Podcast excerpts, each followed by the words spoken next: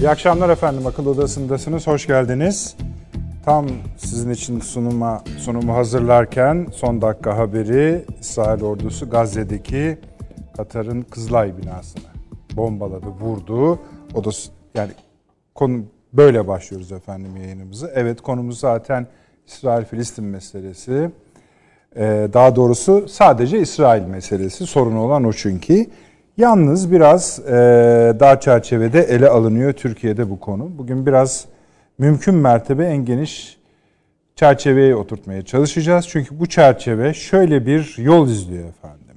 Birincisi Amerika Birleşik Devletleri çok belirgin ve etkili bir oyuncuymuş gibi gözükmesine rağmen, gözükmesine rağmen herkes bir parça koparmaya başladı gibi bir hava var. Önce İsrail zaten bu hamleyi yaparak Amerika Birleşik Devletleri'nin en istemediği işlerden birisini yaptı. Doğal olarak kendisine söylenen dur ikazlarına da uymadığı anlaşılıyor. Yani bu son olarak Biden-Netanyahu görüşmesinden bahsediyoruz. Gücü yetmiyor görüntüsünü verdi. Amerika'nın zaten eriyen bir görüntü veriyordu bütün dünyaya. Avrupa'da da öyle. Şimdi bununla birlikte İsrail'in de buradan bir parça kopardığını anlıyoruz. Bunun hemen devamında alışık olmadığımız biçimde Rusya çıktı dedi ki İsrail-Filistin meselesi bizim için ulusal güvenlik konusudur dedi. Dediğim gibi bu çok fazla duyulan bir şey değil. Duruma vaziyet etmiş hatta tırnak içinde söylüyorum davayı üstüne almış gibi oldu. Bu ikinciydi. Üçüncü de efendim şöyle söyleyebiliriz.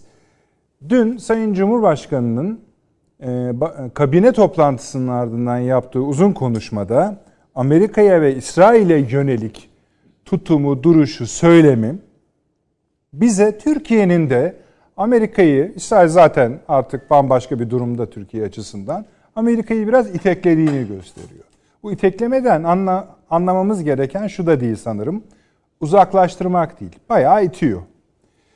Ee, Buna ek yapacağımız bir madde daha var. Yine aynı gün ilk defa e, Biden ekibinden üst düzey bir heyet Suriye'ye gelip YPG ile yani PKK ile yani terör örgütüyle bir görüşme yapacaktı ve yaptı da. O görüşmenin olduğu gün Türkiye Suriye'deki terörist başını yani Suriye'nin genelinden sorumlu PKK, YPG ne diyorsanız onun başını şöyle söyleyelim önlerine attı. Yani Amerika'nın önüne attı. Bu zamanlamanın da o konuşma içinde gözetildiği anlaşılıyor. Şimdi bütün bu parçalar uzayıp gidiyor. İran bunun içinde. ABD-Rusya rekabetinin bir boyutu bunun içinde. Yani zorlamak için söylemiyorum. Çin içinde. Sadece İran konuşsak bile 5-6 basamak, 5-6 ana başlık çıkıyor. Konuşulması, ele alınması gereken. Afganistan içinde, Tacikistan içinde. Tek tek şimdi bu akşam bunlara da değinmeye çalışacağız. Ama en önemlilerinden bir tanesi herkes maşallah İsrail iç siyasetini konuşuyor. Bugün de değinilebilir bizim programımızda ama Amerikan iç siyasetinin ayrıca bir önemi var. Orada da bir seri değişiklik oluyor ve bir seri değişiklikten kastımız Biden yönetiminin elini ayağını kıracak derecede kımıldatamaz hale getirecek halde yapılan değişiklikler var. Şimdi bunların hepsini birlikte mesela bir de bayrak asma hikayesi çıktı efendim bu tür olaylarda. Biliyorsunuz Avusturya İsrail bayrağını Avrupa Birliği bayrağını indirip çekti. Çekya aynısını yaptı. Şimdi bunların anlamı nedir? Almanya'nın bu konudaki tutumunun bu kadar keskin yani kendi resmi kurumlarına dahi İsrail ismini geçirmeyeceksiniz yayınlarınızda diyecek kadar diyecek kadar aşırı tutumun anlamı nedir? Onların hepsini bir toplamak istiyoruz efendim bu akşam. Yani sadece İsrail-Filistin meselesi değil, e, elbette ne yapılacağı da konuşulacak. İşte BMGK'dan adamlar hiç utanmadan şunu bile geçirmediler. Hani böyle şöyle bir klişe vardır ya işte e, sakin olun, e, biz barış istiyoruz. Onu bile bu klişeyi bile geçirtmediler bildir olarak bir basın açıklamasını bile izin vermedi Amerika Birleşik Devletleri. Doğal olarak işin Birleşmiş Milletler Genel Kurulu'na gitme ihtimali doğdu. İhtimal de değil, Türkiye bunu takip edecek. Bunun ötesinde e, ayrıca bir, bütün bunlardan bağımsız olarak acaba bir grup, ülke böyle bir güvenlik ordusu demiyoruz buna. Güvenlik gücü inşa edip bölgeye gönderebilir mi? İşte bir takım gruplar sayılıyor. Türkiye, İran, Katar, Malezya, Pakistan'ın bir araya gelip gelmeyeceği. Bunlar sayılıyor, bunlar olabilir diyor. İşte bunların hepsini bu akşam efendim e, ele alacağız. Ama ele almaktan kastımız şudur. Bunları biraz birleştirerek yürümek arzusundayız. Çünkü iş öbür toplantılarda, öbür konuşmalarda bambaşka yerlere gidiyor. İşin içinden çıkılmaz hale geliyor. Sayın Avni Özgür hoş geldiniz. Hoş bulduk. Efendim Profesör Doktor Süleyman Seyfi Ün hocam hoş geldiniz. İstanbul Ticaret Üniversitesi öğretim üyesi. Ankara'da da Profesör Doktor Taşansu Türker hocam var. Mülkiye'yi temsilen hocamı görebilir miyim arkadaşlar? Kendisine de bir hoş geldin diyelim. Taşansu hocam duyuyorsunuz inşallah. Çok iyi duyuyorum Nedret Bey. Saygılar, selamlar efendim herkese. Tamamdır efendim. Birazdan görüşürüz. Evet abi. Biz bayram evvelinde bir girizgah yapmıştık. O girizgah diye biz o zaman tarif ettik bu konuşmaları ama e, bugüne kadar yapılan konuşmalara baktığımızda zaten orada kalındığı görülüyor evet. konunun. Daha ilerisi girmemiş. Halbuki öyle. neler neler oluyor. Neler neler oluyor. Şimdi geldiğimiz noktada e, bir de ben gündeme bir şey daha ekleyeyim mi Avni abi izin verirsen? Estağfurullah. Türkiye'nin bu PESCO oluşumuna başvurduğuna ilişkin haberler de Resmi başvuru. Evet. evet. Oldu. Evet. Şimdi bu akşam onu da konuşmak mecburiyetindeyiz öyle hissediyorum. Ben işte Almanya konusunu falan konuşurken e, ekleyelim isterseniz Süleyman Hocam. Aklınızda bulunsun. Buyurun. Tabii öncelikle geçmiş bayramını bütün evet. vatandaşlarımızı tebrik ediyoruz. Ee, hasreten de Filistinli evet. E, dostlarımızın e, tablo son derece vahim. 200'ün üzerine çıktı ölüm evet, sayısı. Öyle oldu. Yani bu bu kadar insanın şehit olduğu bir vaka çok uzun bir zamandan beri bir bu da bir intifada hareketi. Hı hı. Çünkü e, yaşanmamıştı ve ilk defa herhalde uzunca bir zamandan sonra ilk defa Filistin meselesi dünyanın gündemine biraz daha kabarmış bir halle geldi. Her zaman için bu mesele gündeme gelir ama ilk defa biraz daha böyle ses getirdi. Çeşitli Avrupa başkentlerinde gösteri yürüyüşleri şunlar bunlar falan e, bir takım sanatçılar, işte mankenler, şunlar bunlar da olsa yani çeşitli yerlerde şey yaptılar. Ama bu bizi tatmin edecek bir tablo mudur? Hayır. Yani yine hep alışa geldiğimiz işte belki biraz daha dozu arttırılmış kınama mesajları, e, işte ortak bildiriler, kanama şeyler var e, efendim bir araya gelsek işte İslam İşbirliği Teşkilatı filan bunlar bir şeyler yapsalar. İşte sizin de programı açarken söylediğiniz gibi Türkiye, Pakistan, Katar işte şu bu filan Mısır bir araya gelse bir askeri güç oluştursa filan. Da bunların hepsinin bir e, bana göre yani bir hayal ürünü Olmaz diyorsunuz. Yani tabii hiçbirisinin bir geçerli yok. Çünkü diyelim ki mesela siz de ifade ettiniz. Evet sanki böyle şeye rağmen yani sor, sorsalar Netanyahu sorsa Amerika'ya reddedecek. Amerika sakın yapma falan diyecek. Sakın yapma diyecek adam dün 750 milyon dolar silah silah yardım imzaladı. Yani bunu yapmaz en azından veya Birleşmiş Milletler'de bir tane topla oturuma katılmaz yani mesela. Değil mi şeye? Veyahut da bir çekimsel oy kullanır mı? İşte makyaj ve hiç olmazsa gibi. yani bir yani tane evet işte yani o, iki tarafa da yani itidal hani evet gibi filan. O, onu bile yayınlattı. Yani e, Birleşmiş Milletler Genel Sekreteri de zaten e, amaçsız kan dökülmesine karşıyız filan gibi. Değil mi? Ama, İki tarafında filan.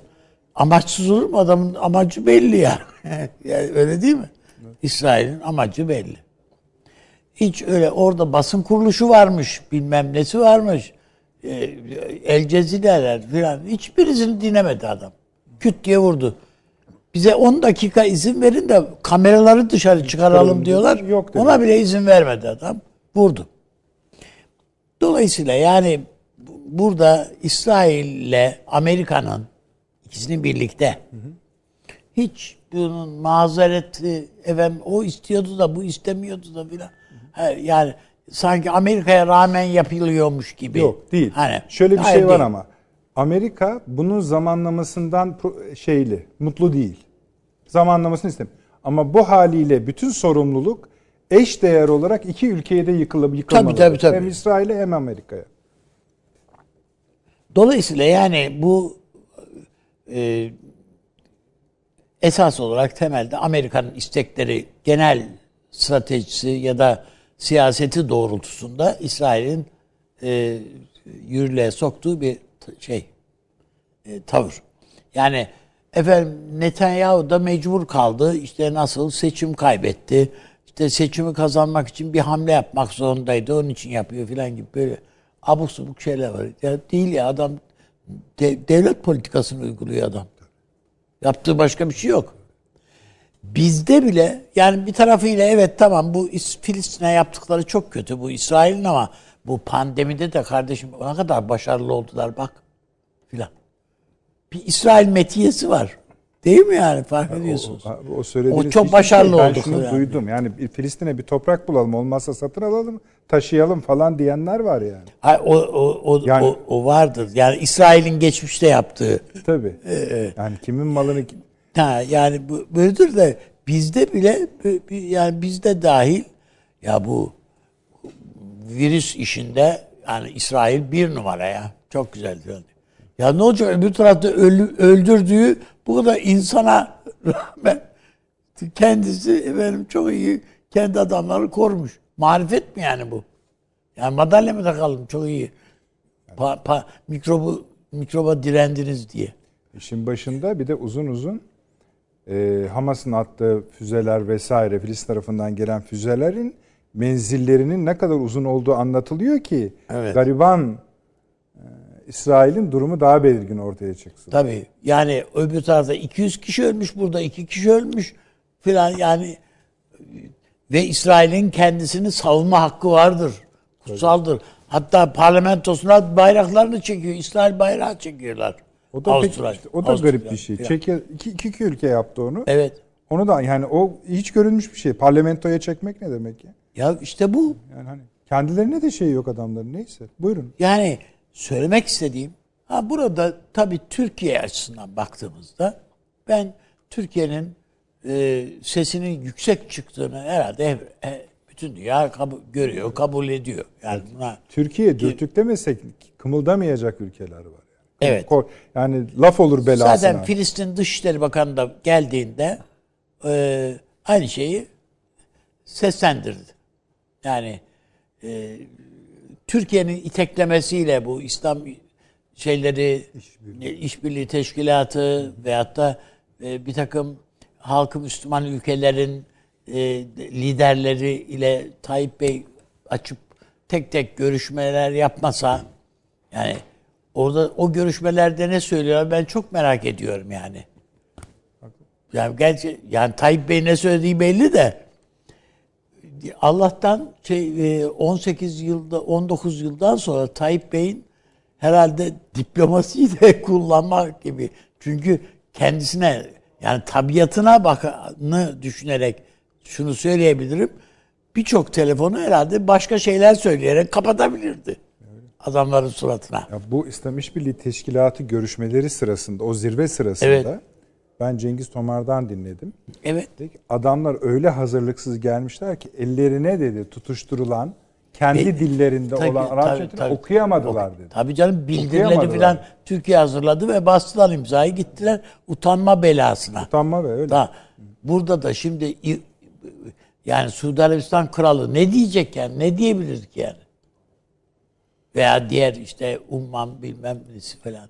Ne diyebilirler?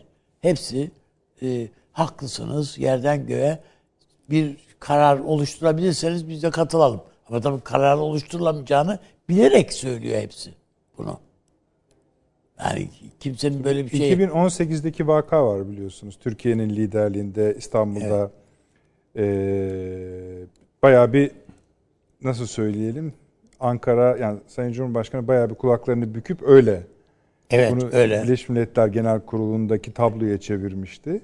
Şimdi burada da bir benzer Ama acaba... işte artık e, şeyi e, şimdi şöyle söyleyeyim. E, Cemal Madanoğlu şimdi çok başka bir konu ama diyor nasıl ki, bağlayacaksın? Ha, 27 Mayıs'ta diyor bu CIA bizi nasıl kontrol etmesi gerektiğini öğrendi esasında diyor. Onun için 12 Eylül'de hiç şaşırmadılar diyor. Tıkır tıkır yürüdü. Şimdi o sözünü ettiğiniz dönemde de Amerika Türkiye'nin başına ne iş çorapla verebileceğini öğrendi Birleşmiş Milletler'de. Birleşmiş Milletler Genel Kurulu'nu kullanarak. Değil mi? Evet. Yani öğrendi. O yüzden bütün kapıları kapattılar. O halde sizin görüşünüzü ben şöyle anlıyorum. Hı. Kımıldayacak yer yok. Yok. Evet. O halde ha şimdi geçen e, bayram öncesi programımızda bir bizim bu terör saldırılarımızla alakalı olarak ne yapmak iyi falan diye sohbet ederken bir şey demiştim. Yapmamız gereken hatta hocam da e, paşamız da katılmışlardı. Amerika'nın canını yakmamız lazım bizim. Başka türlü bizim zaten bugün de konuşacağız işte biliyorsunuz bu. Öyle mi yaktık? E, yani? bir büyük önemli bir terörist e, etkisiz hale getirildi. Filan e, bunu biz tabii çok önemsiyoruz. Yani önemsiz mi? Hayır. Yani önemli kabul ediyoruz. Önemsiz mi? Hayır. Son derece önemli. Ama böyle tek tek ayıklamakla bu işlerin olmayacağını tabii herkes yani herkes bilir yani. Tıpkı bunun gibi kardeşim. Bu karşımızda bir İsrail devleti var bir Amerika var. Bunun İsrail'in canının yanması gerekiyor. Yanmıyor. Yanmadan olmuyor. Veya aynı şekilde Amerika'nın canının yanması gerekiyor. Yanmayınca olmuyor. Biz hala işin ayak takımı ile meşgul oluyoruz. Bu son derece yanlış bir tarih.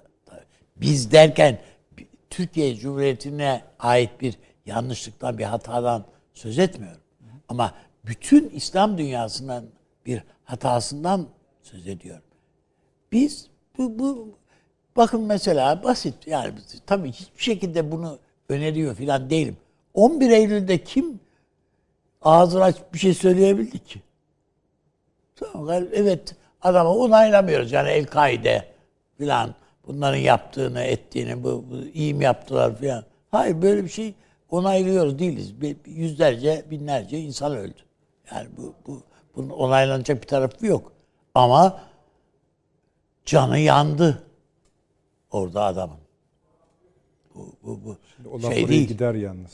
Hayır nereye giderse gitsin. Benim söylemek istediğim canını yakmak dediğim sadece adam öldürmek manasında söylemiyorum bunu. Zor da onun bırakmak. onun oyununu bozmaktan söz ediyorum. Şimdi burada yani şimdi adam Suriye'de bir devlet kurmak, Suriye'de bir yapı oluşturmak, İsrail'in geleceğini güvence altına almak bununla filan istiyor değil mi? Burada bir kurgu istiyor adam.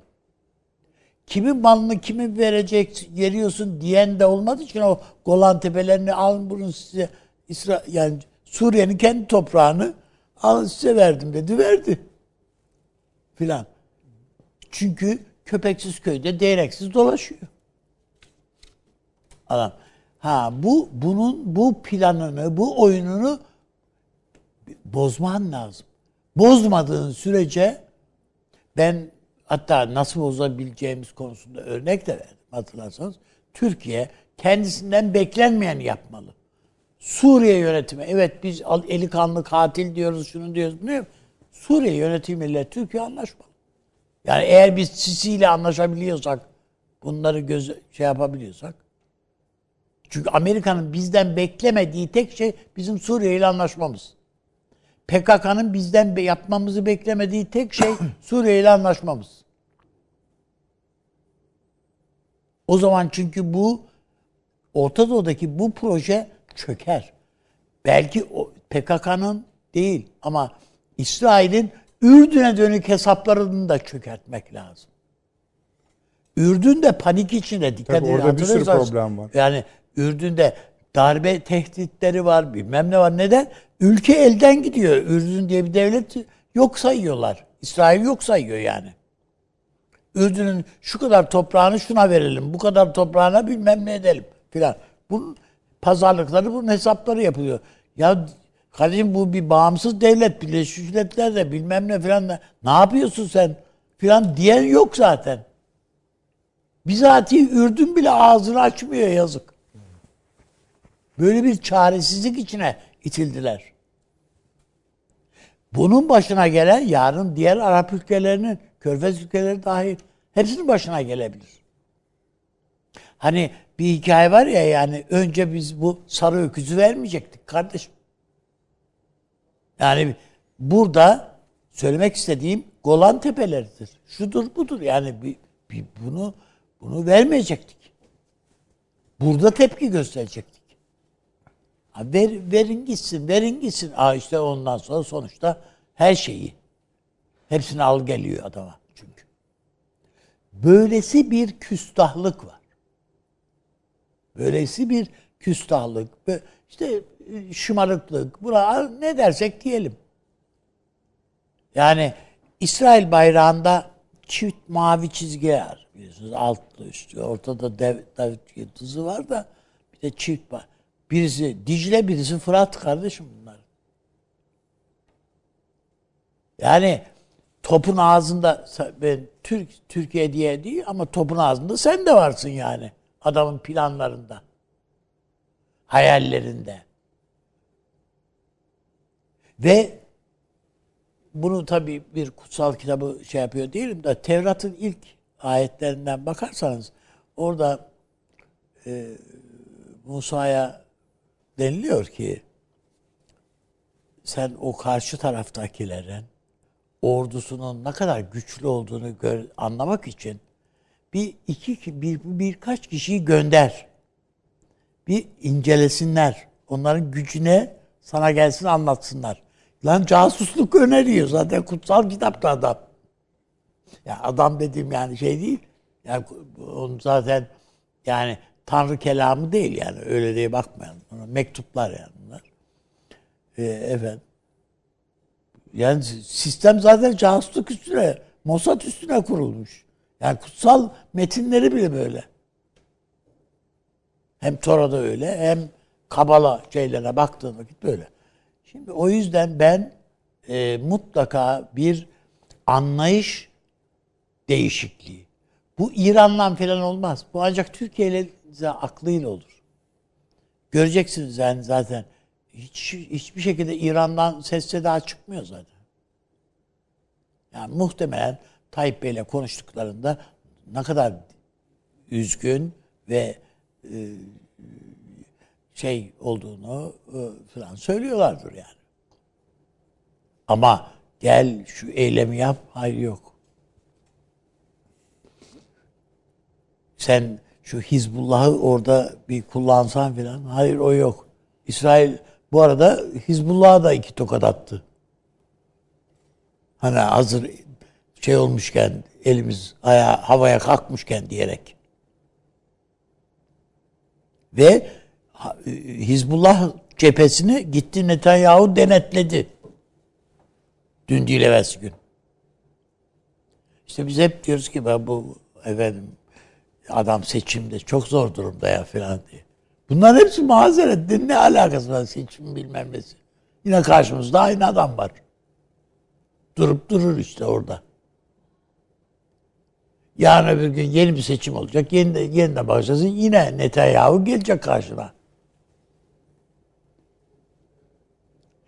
Düşün ki bizim kendi ülkemizde siyasetimiz Cumhurbaşkanımızla ilgili Netanyahu şeyleri yapıyor ya. Benzetmeleri, şakaları falan. Espri yani susumuna. Ya lafın nereye vardığını anlamadım. Bakın yani hiç ölçü yok. ya. Enda ölçüyü kaybediyoruz biz zaten. Neden? Çünkü nasıl hani Tayyip Erdoğan'a vuralım ya falan ne olacak? Gibi. Peki. Allah'tan CHP ayak uyduramaz, uydurmadı. Filistin bayrağı astılar partiye falan ya şimdi. Takdir etmek ya- yani bunu da söyle- söyleyeyim. Evet lafta kalıyor ama ne yapalım Ba- başka kim hiçbir yerde de bir şey de yapılmıyor zaten. Yani ne yapılabilirdi de yapmadılar diyemem. Onun için ben Türkiye'nin bir an evvel bir farklı işte üniversitelerini harekete geçirerek, medyasını iyi enforme ederek, bilgilendirerek filan bir şeyler yapması gerektiğini düşünüyorum. Bir aile zaten konuşuruz. Evet. Süleyman Hocam. Valla şimdi bu iş e, inşallah tabii yanılıyorumdur. Sonuçta insanlar ölüyor. Bir an evvel biter. Kan en azından durur. Ama ne kadar bu niyetle düşünmeye çalışırsam çalışayım, gördüğüm bu işin daha da büyüyeceği. Hatırlayalım bundan bir belki iki hafta önce Spesifik olarak İsrail-Filistin çatışmaları anlamında mı söylüyorsunuz yoksa yayılırsa? Yo, yani Hı, iş anla, buyurun. büyüyecek. Tamam. Yani iş büyüyecek. İsrail'de de büyüyecek, bölgede de büyüyecek, dünyada da Tamam. büyüyecek.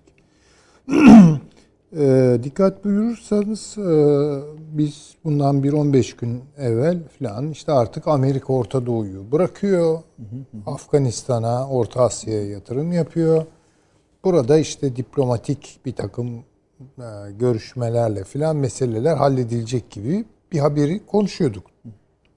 Hatta yani acaba öyle mi diye de üzerinde e, akıl yürütmelerde bulunduğumuzu hatırlıyorum. bir, bu böyle değil. Yani Orta Doğu sıcaklığını, hararetini koruyor, korumaya da devam ediyor. Tamam. Bir kere bunu bir Ama görmemizde... Afganistan hariç diyorsunuz.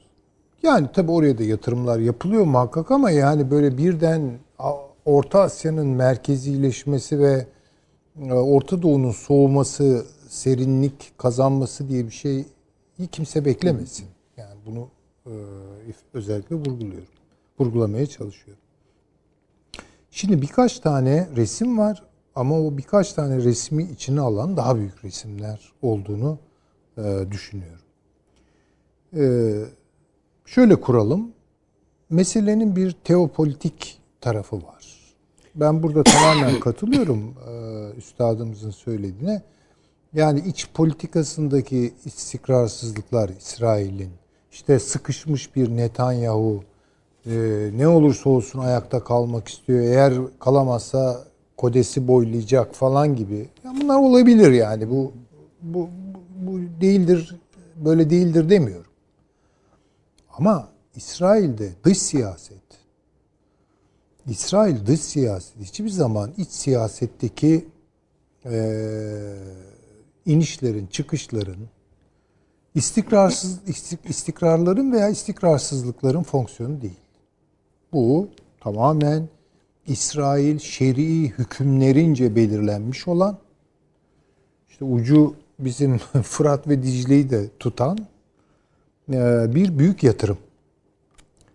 Ha, Dolayısıyla Netanyahu belki sıkıştığı için bu büyük yatırımı siyasetinin merkezine ağırlıklı olarak koydu. Belki bu açıdan kendisi için bir çıkış yolu arıyor olabilir. Onu bilmiyorum. Ama ne oldu da bu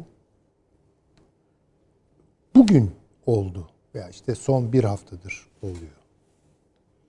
Ee, o zaman e, bir teopolitik bölünmeyi e, hatırlamakta bence çok büyük fayda var.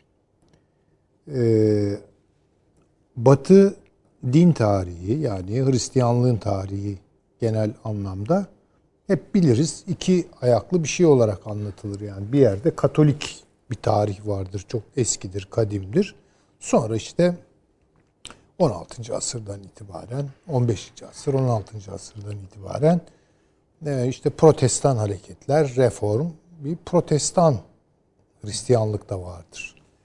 Türkiye'de protestanlık deyince ne anlaşılıyor ben çok merak ediyorum. Genellikle böyle dinde özgürleşme, kilisenin sultasının kırılması falan böyle rahatlatıcı, ferahlatıcı bir şeyler getirmiştir gibi anlaşılıyor. Oysa reformun tarihi belki bu yüzü de var ama tamamen bu değil.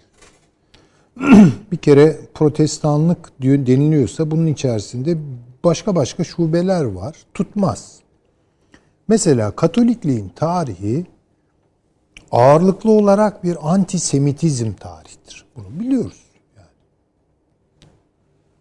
Protestanlığın tarihi peki bunu lağvetmiş midir? Yok yani mesela e, Martin Luther'ın yazılarına falan baktığınız zaman ağır bir ayrımcı, aşağılayıcı bir tarafı olduğunu görebiliyoruz e, Yahudilere karşı.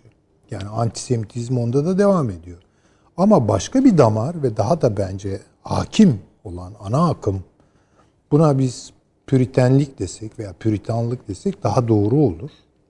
Çünkü bu aynı zamanda bir Atlantik macerası da geçiriyor ve Amerika'yı da kuran bir ruha dönüşüyor filan. Orada biraz bazı şeyler farklı hale gelebiliyor. İşte evangelik, evangelizmden bahsediyoruz. Evangelizm bir ittifak yani Yahudilikle Hristiyanlığın bir türlü melezlendirilmesi. Amerika'daki temel bölünmeler, seçimi hatırlayalım. Bir tarafında Biden var. Yani arkasında Katolik bir güç var. İrlandalılar köken olarak işte Hispanikler, evet. Latinler vesaire geliyor. Onun karşısında e, Trump ve arkasında evangelizm var. Değil mi yani bunu gördük. e şimdi bakıyorsunuz evet Trump İsrail'i alabildiğine şımarttı ve merkezde tuttu. Biden biraz mesafeli davranıyor.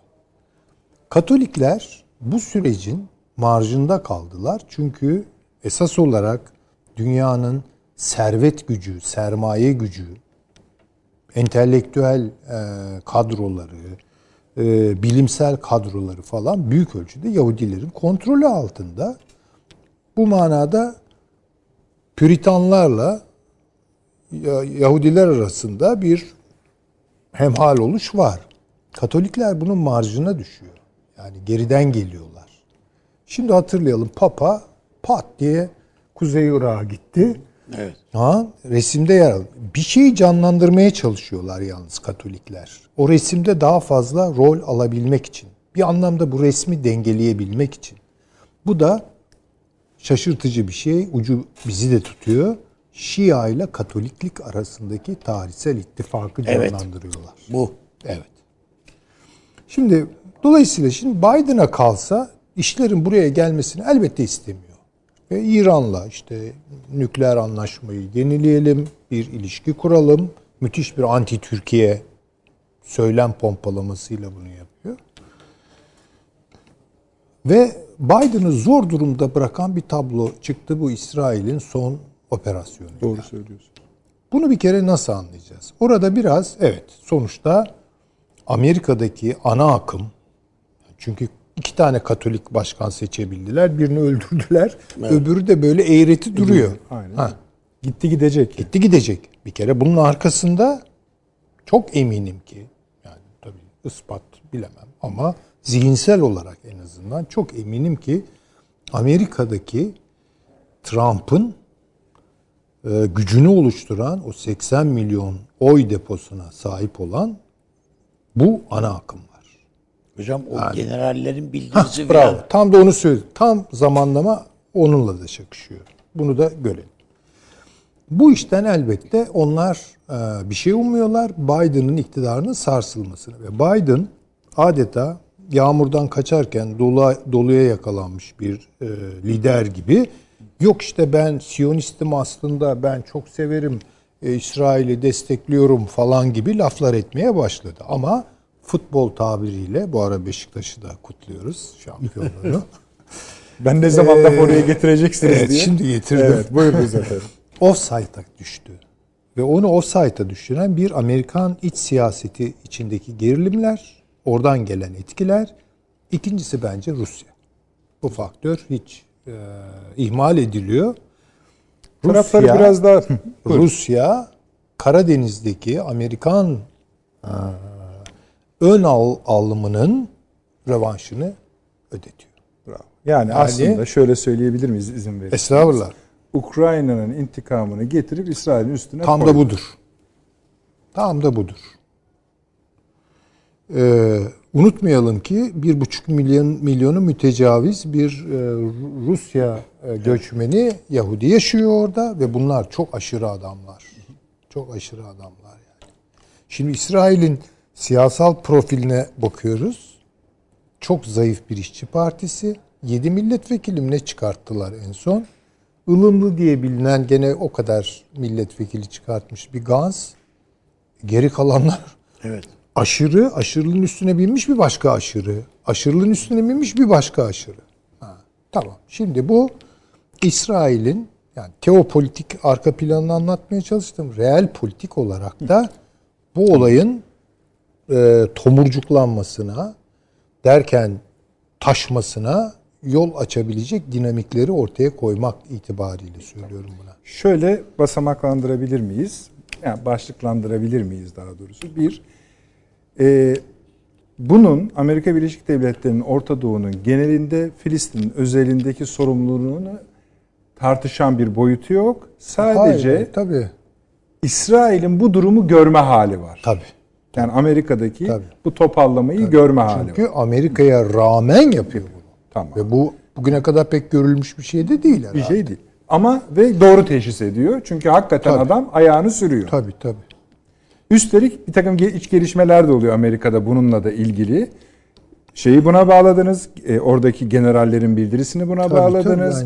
tabii. E, teopolitik durumu bunu bağladınız. Belki sonra Taşan Hoca'da oradaki Demokrat Parti ve Cumhuriyet Parti'de yeni gelişmeler yaşandı Tabii biliyorsunuz. çok acayip şeyler Onları belki bize Amerika'da. anlatır. Tabii. Böylece tablo daha net ortaya çıkacak. Ama Bence şunu da öyle. söylediniz.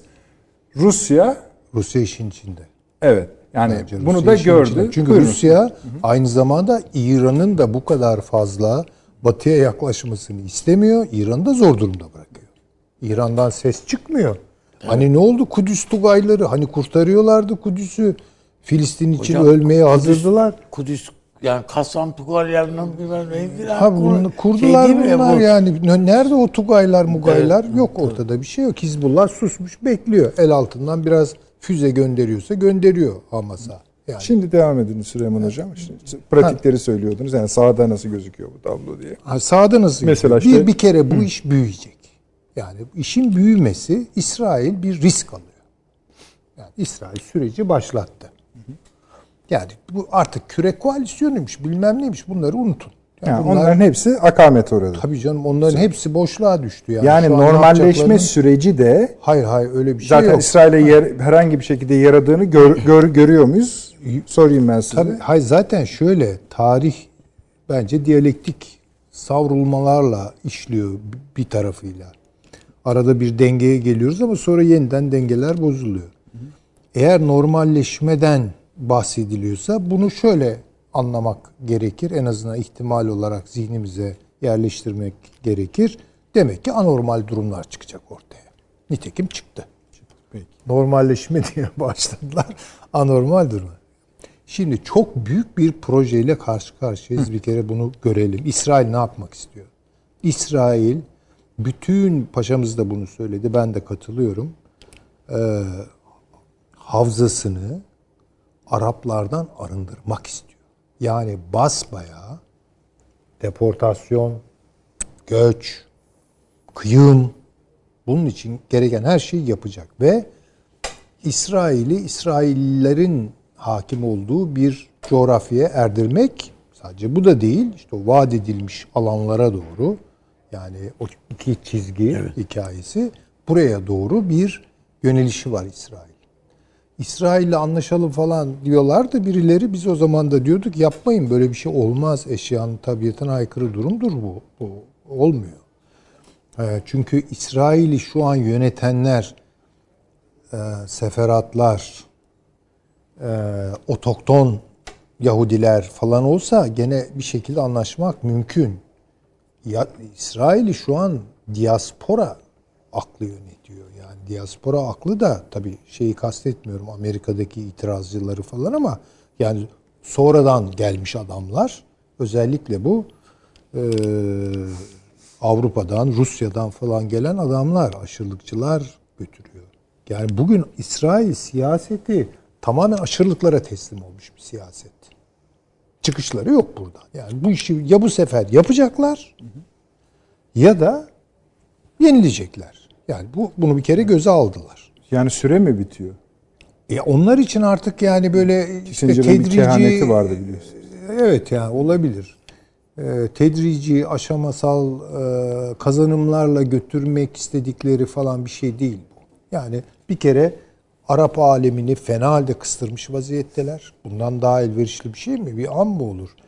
Ee, Amerika Birleşik Devletleri yalnız bırakmış gözüküyor İsrail'i. İran öbür tarafta nükleer enerjiyi yeniden kazanacak falan ve İsrail bunu seyredecek. Hayır seyretmeyecekler. Dolayısıyla hata geçiyorlar ve inşallah yanılıyorumdur. Yani yanılırsam da çok mutlu olacağım. Ama bu iş büyüyecek. Çünkü Hatta büyüyeceğin diyorsunuz ki nereden tehlikeli yere de varır. e, varabilir. Varabilir. Bu bunu durdurmanın tabii yoluna bakmak durumundayız. Çünkü artık bir anlamda savaş başladı demektir bu. Yani çünkü saldırılar falan sadece Gazze değil. Bakın yeni intifadaya doğru gidiyoruz. Bu ne demek? İsrail'de sakin kalmış ama Arapların da Müslüman Arapların da yoğun yaşadığı yerlerde kalkışmalar başladı. Buna sert cevap veriyor İsrail ordusu. Bu sefer büyütüyor tepkileri dalga dalga. Bu Mısır'daki, Suudi Arabistan'daki, Irak'taki her yerdeki siyasetlerin altını boşaltıyor. Bakın e, şu beğenmediğimiz tabii ki beğenmiyoruz. Haklı olarak da beğenmiyoruz. E, şey e, Beşar Esad asla anti-İsrail siyasetlerinden geri adım atmadı. O haliyle atmadı. Ve şimdi Mısır düşünüyor. Şimdi Ürdün düşünüyor ki en büyük Filistinli katliamını da yapmışlardır. Ee, şimdi Körfez düşünüyor. Ki şimdi e, Suudi Arabistan düşünüyor. Ama ne olmuş oluyor? Rusya ve Rusya'nın desteklediği bir e, Esad var ve o da Türkiye ile tabii ki sorunlu. Bir de böyle bir tablo var. Evet. Şimdi Yani şöyle diyorsunuz biraz. Esad şimdi. Esad'la şimdi. E, Esad şimdi tabii en azından konumu itibariyle diyecek ya işte ben demiyor muyum? Bak Golan'ı da aldılar. E, Kudüs'ü de tabii Amerika'nın genel Orta Doğu planlarını bozuyor İsrail diyorsunuz. Yani altını boşaltma dediğiniz o. e, tabii güçlendiriyor. Yani bir kere Rusya'yı güçlendiriyor. Suriye'de güçlendiriyor. Suriye rejimini de güçlendiriyor tabii ki. Peki. Tabii buradan sonraki soru şu ol- olmak zorundadır. O halde Türkiye, Amerika'nın Türkiye'ye yönelik planlarına Türkiye'nin tavrı ne olmak lazımdır şimdi? Valla şimdi bu durumda zaten Amerika'dan hala bir şey umanlar varsa, medet umanlar Var efendim. varsa e, yani bir hesaplarını Hani gözden eksikliğini mi geçirsin. hissettiniz? Yok hayır eksikliklerini hissetmedim. Hiç öyle bir eksiklik yok hocam. Yok yani varsa eğer böyle e, açık kapı beklentisi içerisinde olanlar o kapılar açılmayacak yani. Bunu akıllarına güzelce koysunlar. Zaten o kapılar açılırsa başka türlü açılır. Üstümüze olmadık bir şeyler yığılır. Altında kalırız o işlerin yani. Bu, bu çok açık. Şey örneği güzel olabilir hocam. Bu Kıbrıs için önümüze bir Birleşmiş Milletler anlam planı geldiydi. Evet, evet. Nasıl hararetle savunulduğunu bir hatırlayalım. Tabii tabii. Ve oradan Türk kesiminden de dahil evet oyu çıktı. Değil mi? Evet. Evet. Allah'tan Rumlar o tuzağa düşmediler. Veyahut da düştüler. Ve hayır oyu verdiler. Maazallah bizim Bize ver- yaptıkları tercihimiz- en büyük iyilik oldu. Evet bize yaptıkları en büyük iyilik. Maazallah k- e, bizimle aynı şeyde oy kullanmış olsalardı bugün neler yaşayabileceğimizi varın siz hesap edin. Süleyman Hocam. Tıpkı sizin şimdi Amerika ile ilgili söylediğiniz gibi. Evet, evet. Yani bu bu- bu nesnel bir durum. Yani bu bunu artık görmek gerekiyor. Başından Yani beri söylüyoruz acaba o iş bitti şu- diye. ikinci turda size sor. Yani şimdi sorayım ikinci turda devam edelim. Taşans Hoca'ya gideceğim çünkü. Irak ve Suriye'deki Amerikan duruşuna ilişkin şimdi bir zamanlama tutturmak ister mi acaba Ankara desek? E, vallahi e, gözden geçirmek durumunda. Peki, Yeni duruma göre girelim çünkü Türkiye biraz uzun olur o. geleceğiz. Taşansı Hocam ba- bayağı bir şey konuşuldu ama e, biraz daha bu haritayı büyüt tersi nedir biliyorsunuz harita ölçekleri. İyice büyütürseniz seviniriz. Buyurunuz. Ee, şöyle Nedret Bey şimdi e, bu İsrail'de ne oldu, ne bitti vesaire hani orada bir devlet aklı, bir süreyen, yapısal, değişmez bir devlet aklı var mı? Ee, o konuda hani ben siyasetten ari bir e, değişmez bir devlet aklı olduğu kanaatinde değilim İsrail'de. Yani burada Netanyahu'nun iyi analiz edilmesi gerekiyor ama Netanyahu'nun da içinde 1977 yılından başlayan ikinci cumhuriyet denir buna İsrail'de. Yani oradaki dönüşümü iyi analiz etmek gerekiyor. Ee, Dolayısıyla Netanyahu'yu da kapsayan bir konjonktür, konjonktürel bir İsrail aklı vardır. Ee, Fakat hani bunu tamamen aşan, e, sadece siyasilerin araçsallaştığı, siyasi iradenin ortadan kalktığı bir yer değil tabii ki. Şimdi o noktada e, siyasi olarak e, çıkarları var e, Netanyahu'nun ama ülkenin de çıkarları var. Şimdi ülkenin çıkarları ve Netanyahu'nun çıkarları ne kadar uyuştu son süreçte baktığımızda e, valla ben o konuda çok şüpheliyim. Yani e, Netanyahu'nun çıkarlarına uygun gidiyor gibi işler. Ama İsrail'in çıkarlarına uygun mu gidiyor acaba orta vadeye dediğimizde işte o bende şu soruyu yaratır. Acaba o İsrail devlet aklı ile siyasal iradenin aklı her konuda uyuşuyor mu sorusunu yaratır. O soruyu şu anlamda önemsiyorum.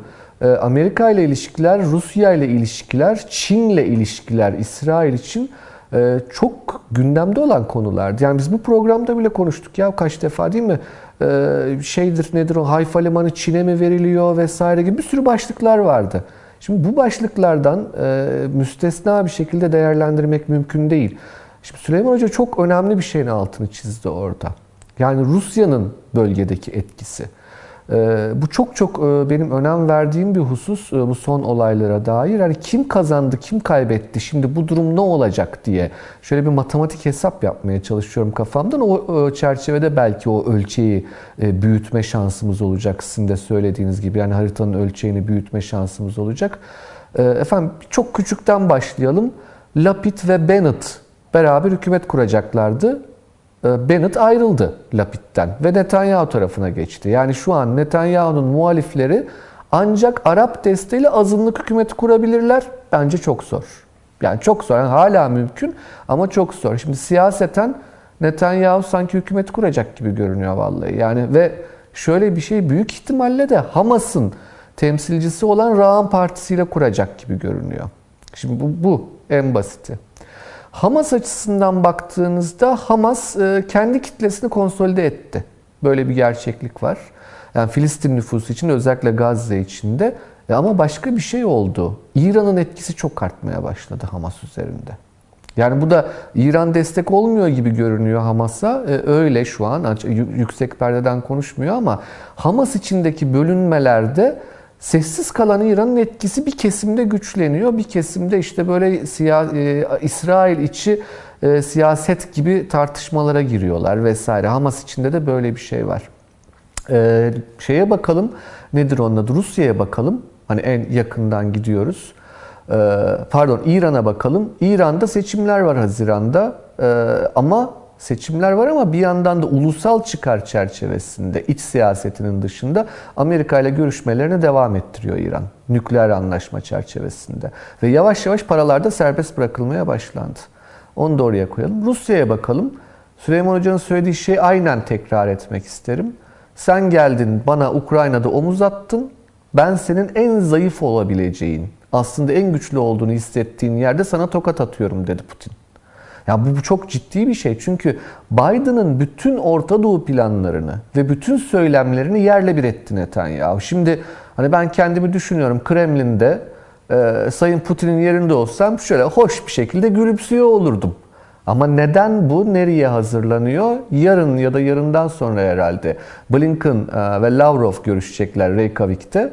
E, şeyin e, iki başkanlar. devlet başkanının İsviçre'deki görüşmesini ayarlamak için. Evet. Yani o iki başkanın görüşmesinin öncesinde. Şimdi yani düşünün Haziran, yani inanılmaz bir gol attınız. Haziran, evet. Haziran ayında İsviçre'de bir görüşme planlanıyor ve bu ön görüşme, bakanlık bakan düzeyindeki görüşme, e, devlet başkanı düzeyindeki görüşmeyi hazırlamak için. E, Dolayısıyla burada Putin ciddi bir gol atmış oluyor. Yani nerede gol atıyor? Bir Orta Doğu planlarında gol atıyor. İki, Amerikan iç siyasetinde gol atıyor. Bakın şimdi Amerikan iç siyasetinde çok ilginç bir şey oldu. Liz Cheney e, vardı. Cumhuriyetçi Parti'nin 3 numarası. Trump aleyhine çok ciddi açıklamalar yaptı ve ihraç edildi. İnanılır bir şey değil ve bu ihraç edildi. Hadi bu da hadi anladık diyebiliriz. Bakın Amerika'da yeni bir hareket başladı Cumhuriyetçi Parti'nin içinde. Ee, neydi? Am- yeni bir Amerika için çağrı diye bir bildirim metni hazırlandı. Cumhuriyetçi mi Parti'nin e, böyle deve dişi gibi adamları bunlar. Tabii tabii. Yani Cumhuriyetçi Parti'nin içerisinde Trumpçı olmayan e, yapısal Cumhuriyetçi Parti taraftarı ve bunlar bayağı da şey öyle e, yani etkisiz adamlar değil. Hani kenarda köşede kalmış marjinallerden bahsetmiyorum. Üç gün önce bildiri yayınlandı Liz Cheney'nin e, ihracından sonra ve bunlar yeni bir harekete girişiyorlar. Şimdi bu Cumhuriyetçi Parti'nin içi ama bu İsrail olayı Demokrat Parti'yi mahvetti bir defa. Alexandra Ocasio-Cortez, Katolik, yeni nesil siyasetçilerden e, işte Brooklyn kökenli. İlginç de bir kadıncağızdır o. Mesela inanılmaz eleştiriyor Biden'ı. Yanına e, İlhan Ömer'i almış vesaire. Yani bayağı bir orada şey var. Demokrat Parti'nin takribi şu an e, %30'u %40'ını oluşturan hem kitlesel olarak hem de elit düzeyinde e, bir kesim e, biz dünyaya verdiğimiz sözleri tutmuyoruz. Biden yönetimi sözlerini tutmayan bir yönetimdir diye iktidardaki Demokrat Parti'nin içinden çok sert eleştiriler geliyor. Bakın bu insanlar sonuçta e, boyunlarına puşi bağlayıp New York metrosuna binen adamlardır bunlar. Yani Filistin davasında bir muhabbetleri vardır.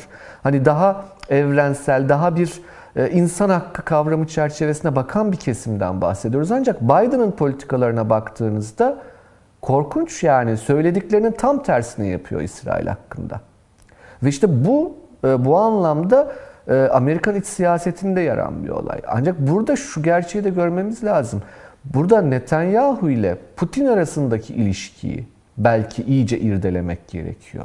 Yani orada Rusya'nın bir şekilde yani Rusya ve İsrail devleti değil ama Putin ve e, Netanyahu düzlemindeki ilişkide de bir, bir, bir şey var yani. O çok basit bir şey değil. Ve orada Süleyman Hocam söyledi. Şimdi bu işçi partisi iktidardaydı. Sovyetler Birliği yıkıldı da kısa bir dönem İsrail'de. Ee, aman dediler şey gelsin. Sovyetler Birliği Yahudileri İsrail'e gelsin. Onlar sosyalist kökenli. Biz işçi partisiyiz İsrail'den. Demografik denge sola döner İsrail'de. Azizim gelenlerin hepsi, hepsi işçi partisi aleyhtarı. Ve hepsi e, aşırı e, düşüncelerle donanmış Siyonist kimlikle geldiler. Yani bu e, gelen eşkenaz Yahudilerine baktığınızda Sovyetlerden gelen bir defa sert siyasi kültür olarak kavgacı ve döndüler dolaştılar adamlar İsrail'in kuruluşunda Hagana Irgun ayrımı vardır. İkisi de aslında Doğu Avrupa kökenlidir ama Jabotinsky'nin temsil ettiği işte o Deir, Deir Yasin katliamını falan yapan ekiptir. Ona sempati duyan bir kitle çıktı ortaya. Şimdi bu kitle Rusya açısından ciddi bir güç İsrail içinde. Yani düşünebiliyor musunuz? Yani ülkenin ikinci ana dili şu an Rusça. Ve bu Rusya'nın ülke üzerindeki etkisini gösteriyor. Aynı Rusya Suriye'de Esad'la da görüşüyor. Ama sizin e, benim katılmadığım programlarda aktardığınızı hatırlıyorum. Putin'in Esad ve Netanyahu'yu anlaştırma girişimlerini aktardınız geçen ay. İstihbarat düzeyinde e, belli faaliyetlerin yani İsrail-Suriye arasında belli görüşmelerin sürdürdüğünü siz aktardınız bu programda. Şimdi bakın burada Orta Doğu'da eli ayağına dolaşmış, verdiği çok çok büyük vaatlerin tam tersini yapan bir Amerika resmi ortaya çıkıyor ve e, sadece bununla kalmıyor.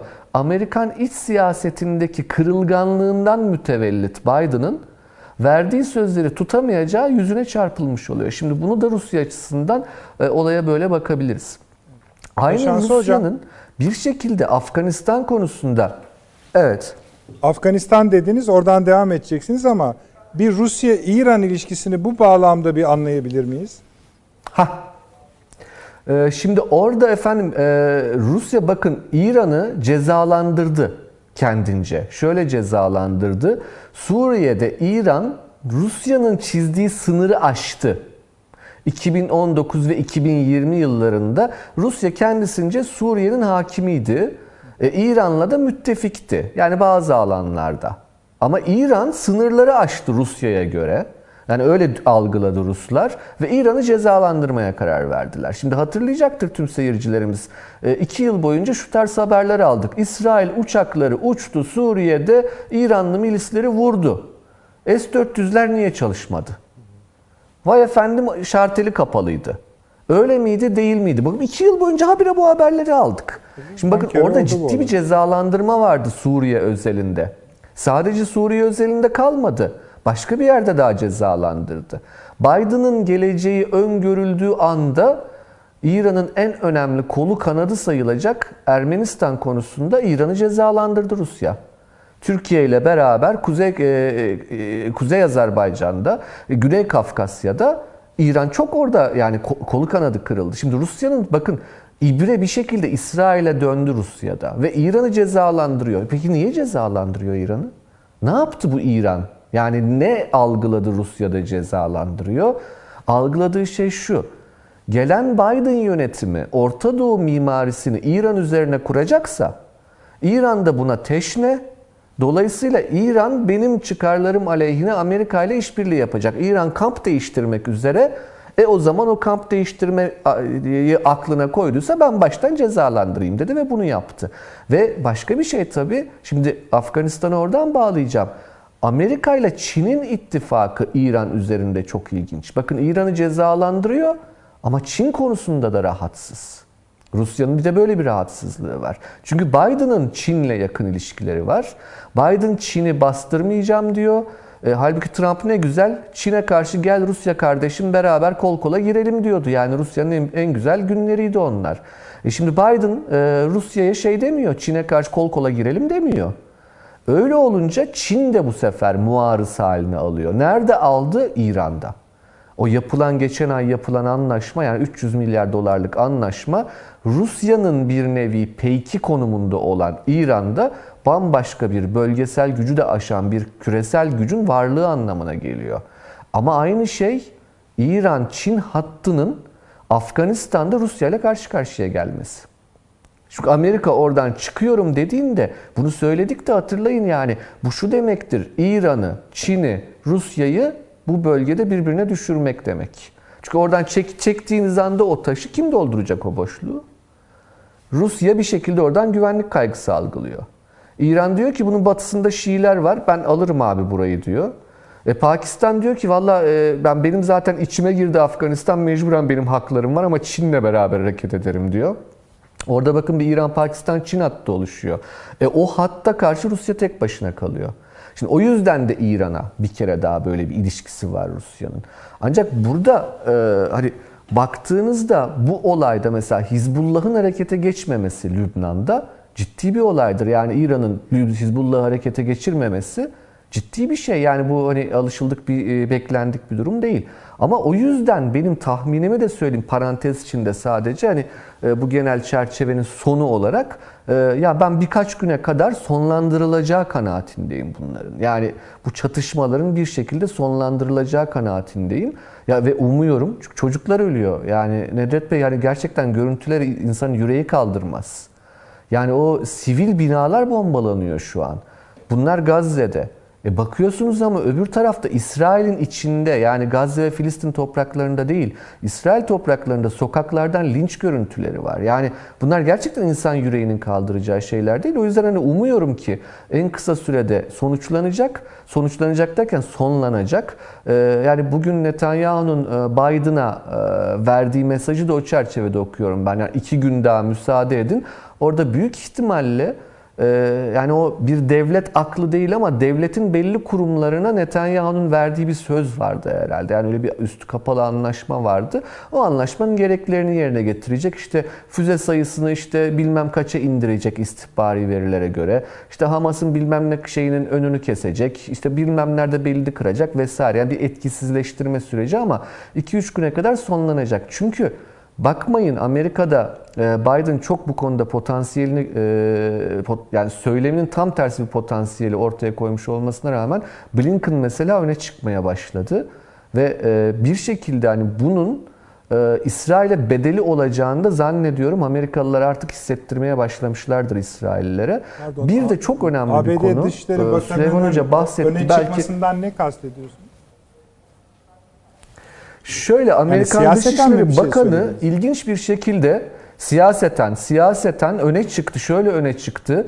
Bu Biden'a e, parti içinde e, ciddi yüklenme olduğu zaman sorumluluğu Blinken aldı üstüne ve daha dengeleyici, daha e, Biden'dan daha net bir şekilde İsrail'e karşı birkaç cümle kurdu. Hani böyle açıktan karşı çıkma vesaire değil ama Biden'la karşılaştırdığımızda hani biri sıfırsa öbürü on üstünden Peki. birdir diyelim ama o da bir şeydir. Ee, öyle bir nokta var. Bir de son e, şey söyleyeyim. Bu Süleyman Hoca'nın son bahsettiği konuyu çok önemsiyorum ben. Bunun mutlaka mutlaka Türkiye'de çok çok iyi araştırılması, tartışılması lazım. Bakın bu İsrail bayrağı çekme olayı Avusturya'da, Çekya'da ve Macaristan'da. Bakın Orta Avrupa burası. Burası Katolik uzantıdır. Yani Avusturya Macaristan İmparatorluğu'nun uzantısı burası. Ee, bunlar daha yeni yeni Yahudilikle tanışıyorlar. Çünkü bunlar aslında antisemitizmin kaleleridir. Yani buralarda Yahudi olmak, sokakta gezmek mümkün değildi. Amerika'da, İngiltere'de Yahudiler sisteme entegreyken bunlar e, hala şey peşindeydi. Nedir onun adı? Yolda sokakta Yahudi dövmek peşinde olan adamlardı. Şimdi bu adamlarda yeni tür bir Avrupa ırkçılığı yeşeriyor. Bakın bu yeni tür Avrupa ırkçılığı, yeni tür dememin sebebi şu. Avrupa ırkçılığını biz şöyle tanımlarız efendim. Özünde antisemitizm vardır. Çünkü saplantılıdır o konuya. Yani 1945 yılında Hitler savaşı kaybettiğini farkındaydı. Hala toplama kamplarına trenlerle Yahudileri taşımaya çalışıyordu. Yani bu nasıl bir saplantıdır anlayın. Hastalıklı bir ruh halidir yani o. Antisemitizm öyle bir hastalıktır coğrafyanın bu kesiminde. Sanki cümleyi şimdi bize düşmanlar artık diye bitireceksiniz? Bravo. Bravo. Ağzımdan aldınız. Bakın antisemitizmi İslamofobi ile ikame eden ama ne yazık ki o korkunç Avrupa ırkçılığının e, hedefinin e, birincil olarak İslam olduğu yeni bir döneme giriyoruz. Bakın bu çok tehlikeli bir süreç. Yani antisemitizmden arınmış olmaları aman ne güzel tebrik ederim. Ama yani e, bu hastalıklı ruh düşman olmadan yaşayamaz ve düşmanlığını hastalıklı bir şekilde ifade eder. Hani Avrupa ırkçılığı ciddi evet. bir şeydir, ciddi bir düşünce sistematiğidir.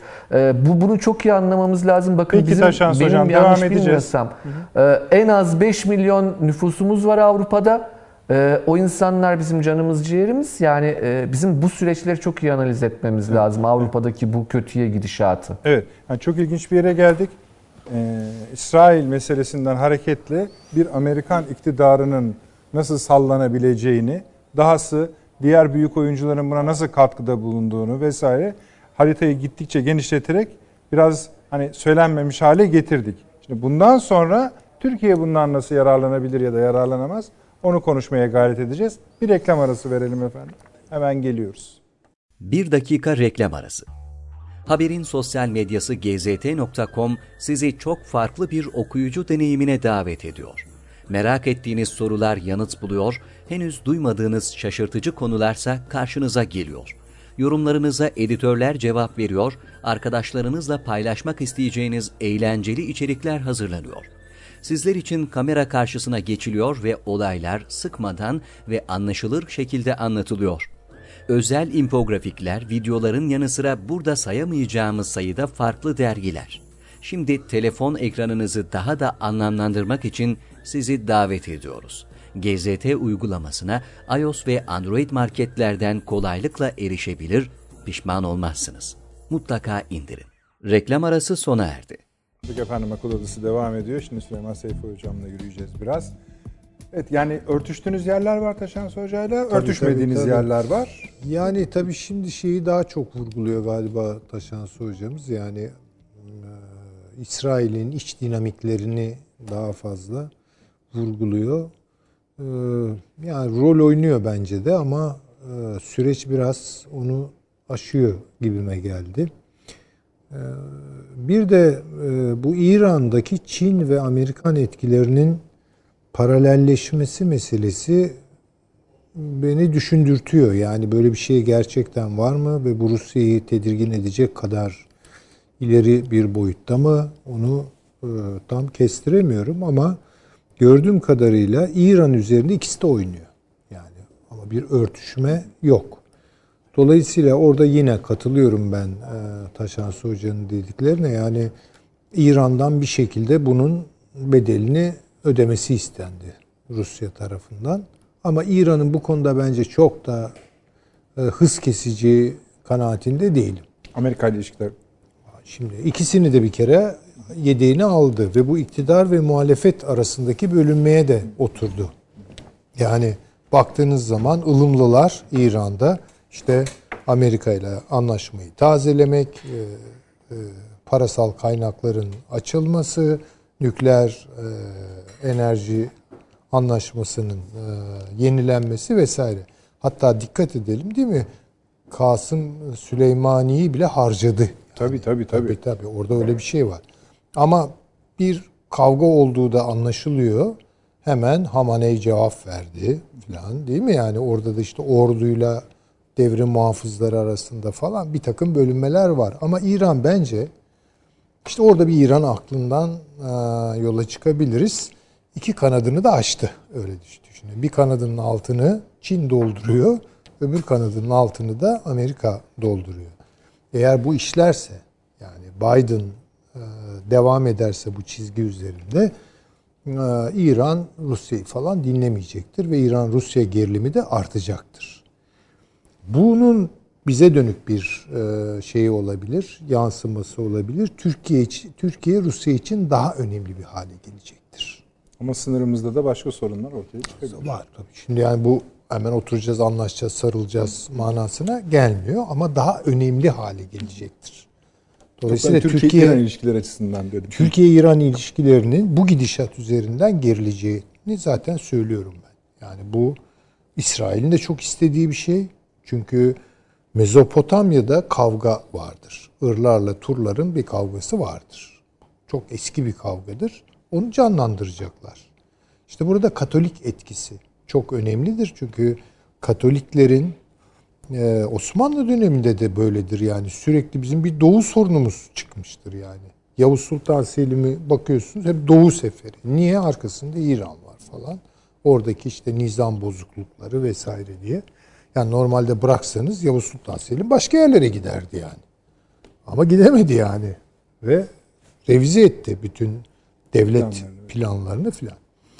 Şimdi demek istediğim burada böyle bir problem var. Böyle bir gerilim İran'a da yaramaz, Türkiye'ye de yaramaz. Bunun da tecrübesine sahip. Hem İran hem Türkiye. Ama İran'ın ne yapacağı belli olmuyor. Yani İran bu iki kanadını da şişiren rüzgarlara güvenip bir de bunu besleyen dikkat edelim bu Katolik etkisi. Şimdi onu çok doğru söylüyor e, Taşansı Hoca. Bu Katolikler bu resimde ağırlık koymak istiyorlar. Yani ağırlık koymak istiyorlar. Bunu mümkün mertebe İran, e, şey, İsrail'e belli bir mesafeye dayandırmak ama o mesafe onu başaramıyorlar. Başaramadıkları için e, tekrar e, şey çizgisine geliyorlar, İsrail çizgisine geliyorlar. Ee, dolayısıyla fotoğraf tamamlanıyor. Yani bu anti İslamizm ya da anti İslam İslamizmi bırakalım yani. Anti Müslüman yeni ırkçılık ya yeni işte düşmanlık e, temellendirmesi Katolikleri, Püritanları ve e, Siyonistleri bir araya getiriyor. Aman ona çok dikkat etmek lazım. Bayağı yani bir şey. Bu, bayağı bir şey oluyor. Orada hem hiza oluyorlar. Yani orada çok Peki. ciddi bir, bir problem var Türkiye açısından. Bir de şu konu hep ana konu, ana kriz ne olursa olsun beraber yürüyen bir şey var ya. İsrail ile barışmak, Mısır'la barışmak, Suriye ile barışmak, siz de bahsettiniz, Suudi Arabistan'la barışmak. Suriye'yi biraz ayırıyorum Tabii. ama bu dörtlü için tek efendim, tek başından beri söylüyorum. Boş iş, buradan bir şey çıkmaz. Hangisini söylüyorsun? Yani Mısır'dan da çıkmaz, hmm. İsrail'den zaten çıkmayacağı ortada. Bu olay yaşanmadan evvel de e, bunu burada dilimiz döndüğünce söylemeye çalışıyorduk. İşte İsrail'le anlaşalım da falan, Mısır'la anlaşalım da falan. İsrail bir kere Mısır'ı kaç yerden sıkıştırdı ve avucunun içine aldı. Aşağıda Etiyopya üzerinden sıkıştırdı. Süveyş kanalına alternatif bir kanal açarım ha ile sıkıştırdı. Yani bu, bu önemli. İçeride bir takım meseleleri var. Yani Mısır siyasetinin bölünmeleri çünkü Mısır da çok kritik bir durumda. Yani bu Hristiyan Araplarla Müslüman çoğunluk, e, Arap çoğunluk arasındaki gerilimler artmış vaziyette. Bunları görelim. E, başka türlü etnik problemler falan da çıkıyor oralarda. Yani demek istediğim öyle kolay kolay hadi git e, ben görmeyeyim Türkiye ile anlaş işinizi görün diyeceğini ben hiç zannetmiyorum İsrail. Yani buna izin vermeyecektir. Peki. Ee, tabii Libya çok önemli kilit bir şey. Ee, çünkü sahip olduğu kaynakları batıya aktarmasının yollarından biri Libya. Orada zaten Türkiye ile bir şey çözülmüş değil, bir problem çözülmüş değil. Yani bunların böyle iki görüşmeyle falan düzeleceği kanaatinde ben değilim. Değil. Hatta Türkiye-Amerikan ilişkilerinde bozulmasına gerek olmadığını zaten O bozulacak zaten artık bir şey bozuldu o. Yani onun tamirini falan bekleyenler varsa boşuna bekliyorlar Peki. yani. Ona Türkiye bölümünde geleceğiz. Geleceğiz. Şimdi tam ona başlıyoruz. Avni Bey, şimdi işte tabloyu gördünüz. Peki Türkiye, Amerika. Yani Amerika derken şunu da söylüyorum esasında. Yani bu işte Kuzey Irak, Kuzey Suriye, Sahil. Aslında onu konuşuyoruz yani. Şimdi az önce önce hocam baş, başlattı ama Taşansı Hoca Amerikan iç siyasetinde Biden'ın nasıl Daral, daraldığını, e, Amerika'da Cumhuriyetçilerin falan nasıl e, keza demokratların nasıl puşu giyecek kadar yani işi dallan budaklandırdığını falan anlattı. Ben buna bir soru işareti koyuyorum yani bir istifam. öyle değil diyorsunuz. Hiç yani ben böyle yani nasıl bir şey e, Obama bundan daha radikaldi. Bakın. Öyle ki Netanyahu'ya randevu vermeyecek kadar. Yani New York'a e, Washington'a gelmiş Netanyahu otelde beklerken randevusu falan yok. Yani böyle bir şey yok. Randevu da vermedi. Görüşmedi yani. Kongre gitti. Ha. Ama Netanyahu'yu kongre başkanı kongreye davet etti. Ve bütün Amerikan kongresi ayakta alkışladı. Yani Cumhuriyetçiler Şimdi siz diyorsunuz ki bu Amerika'nın siyaseti değişti. Bunlar Netanyahu'yu da çok sevmiyorlar. Artık İsrail'in aleyhine bir hava estiriyorlar. Hayır böyle bir şey olamaz. yok orada bir yanlış anlama olmasın. Siyasi değiştirir. Hayır yani mi? Amerikan iç siyasetinde böyle bir farklı bir rüzgar esiyor. Öyle değil mi? Bu Biden'ın zayıflığıyla ilgili bir şey. Biden'ın zayıflığı, kuvvetliliğiyle alakalı değil. İktidarla Yani ilgili bir şey. bu İsrail'e yeterince tepki göstermediği için. Öyle değil mi? Ya bundan daha sert tepkiyi gösterdi adam. Amerika kendi başkanını ezdi geçti. Netanyahu Amerikan Kongresi'nde çıktı konuşma yaptı. Yani onun için Netanyahu ben e, İsrail'in böyle bir e, Amerikan Kongresi'nden veya Biden'ın efendim ya- yani adam çok ne yapsın zaten yaşlı adam yani kendisine de pek hakim de değil. İşte Dışişleri Bakanı bile öne geçti yani filan durumu toparlamaya çalışıyor filan. Hiç ben böyle bir kanaatte değilim. Değilsiniz. Çok onayladıkları, karşılıklı böyle mutabakatlar içerisinde filan filan götürdükleri bir siyaset var ortada. Ee, bunlar bazen pataküte bir yumruklu bir saldırıya kalkıyorlar. Filistin'e dönük veya Müslümanlara dönük. Bunun sadece burada değil yani dünyanın başka yerlerinde de bir saldırıya kalkıyorlar. Sonra birazcık böyle geri çekiliyorlar. Ha pes etti falan gibi geliyor bize. Hayır hiç böyle bir şey yok yani. Ama o arada bir mesafe kat etmiş oluyor. Bugün de zaten öyle oldu. İstediğin kadar sen füze at. İsrail zaten yap- yapacağını yaptığı e, işgal etmek istediği yerleri işgal etti. Yani bu, buna geri çekil kardeşim diyen yok. Amerika da demiyor bunu. Aksine daha iyi e, adam diyor ki bana bir iki gün süre ver yani daha işimi bitirmedim iki gün daha işte artık kaç kişi daha öldüreceksen öldüreceksin. Ka- kaç yeri daha işgal edecekse edecek iki gün daha. Ama sen diyorsun ki orada gazeteciler var o binayı vurma 10 dakika bize izin ver diyorsun. Hayır diyorsun. Vuruyor seni. Üstelik batılı gazeteciler de var. Tabii batılı fa- fark etmiyor yani. Yani orada çünkü nihayetinde sen batılı gazetecilerde Filistin halkının çektiği eziyeti, zulmü kaydediyor. Tamam bu zaten benim istemediğim şey diyor adam. Ben vur gitsin. Batılı gazeteci dediğin kim ki? Antis İsrail, İsrail karşıtı kim var ise yani Netanyahu dediğin adam Entebbe baskınında ölen bir tane Mossad personeli var. Onun abisi, o, onun ka- erkek kardeşi bu. Netanyahu. Öyle. Tamam. Yani bunlar Yani ne konuşuyorsunuz diyorsunuz. ha ya bunlar oralardan geliyorlar öyle. Yani çok şey değiller yani e, oralarda kelleyi koltuğu alıp girmişler bu işlere. Peki.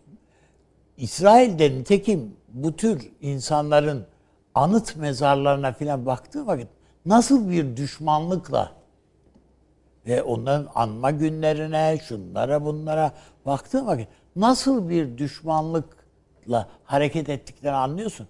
Benzer nitelikte duygular e, bu Trump takımında da vardı. Yani onun için e, bu şeyden yani mesela biz Rusya çok önemsiyoruz şimdi. Değil mi Rusya'nın tavrını falan? Hiç böyle bir şey olmaz yani. Rusya'da da bir e, şey vardır. Yani Yahudi sevgisi vardır. Yani e, Putin de yarın bir gün o Arap Arap beni hiç dinlemez satar yani. Anında. Şu İsrail dediğinin yarısı Rusça konuşuyor ya. Rus göçmenler bunlar. Balalayka ile dans ediyorlar. Filan yani hiç öyle Kız- şeyleri yok. Kedi diyorsunuz. Bir, bir miktar, bir grubu bizim işte İbrahim Tatlıses'in filan türküleriyle filan filan dans eder. Değil mi? Yani eğlenir. Veya Zeki Müren şarkılarıyla filan. Türkiye üzerinden Peki göçek siz mesela Yahudiler. Trump politikalarını mı İsrail'i daha destekler buluyorsunuz? Ya da Netanyahu nasıl? Yoksa Biden politikalarını mı? Şöyle en azından Trump'ın bir projesi vardı Orta Doğu için. Trump'ın Tra- Biden'ın projesi de yok. İsrail ne derse onu proje kabul edecekler bunlar. Öbürü hiç değilse iki, iki devletli bir çözüm ama senin sana ben küçük bir yer ayırdım diyordu. Şunu mi yani e, bu Kushner'in planı, o projesi hepsini içine alan, Ürdün'ü, şunu bunu da içine alan bir coğrafya üzerine oturtturulmuş bir projesi vardı. Biden'ın projesi falan da yok. Blinken'ın falan da hiç öyle bir projeleri yok yani bunların. Yani o işin akışına bakarak yapıyorlar. İsrail ne derse nereye kadar giderse oraya kadar gidecekler bunlar. Peki. Yani Ürdün darbesini biraz etüt etsek ya bir casus bir İsrail casusu bir devleti salladı ya yerinden. Bir prens gitti, bir kral yerin nereye saklanacağını şaşırdı. Bir, bir İsrailli bir casus. Peki. Dolayısıyla ben böyle ba- bakmıyorum. Yani olaya o, Tamam, yani. o taraftan bakıyorum. Ve Türkiye'nin mutlaka ve mutlaka bir kendi konumunu yeniden bir gözden geçirip... Onu söylediniz. Dediniz Bu- ki Amerika'nın da canını yakacak. Amerika'nın da derken Yani zaten Amerika'nın canını yaktığın vakit İsrail zaten yakmış. İsrail'in canını yakmış oluyorsun. Peki. Tamam. Taşansı hocam.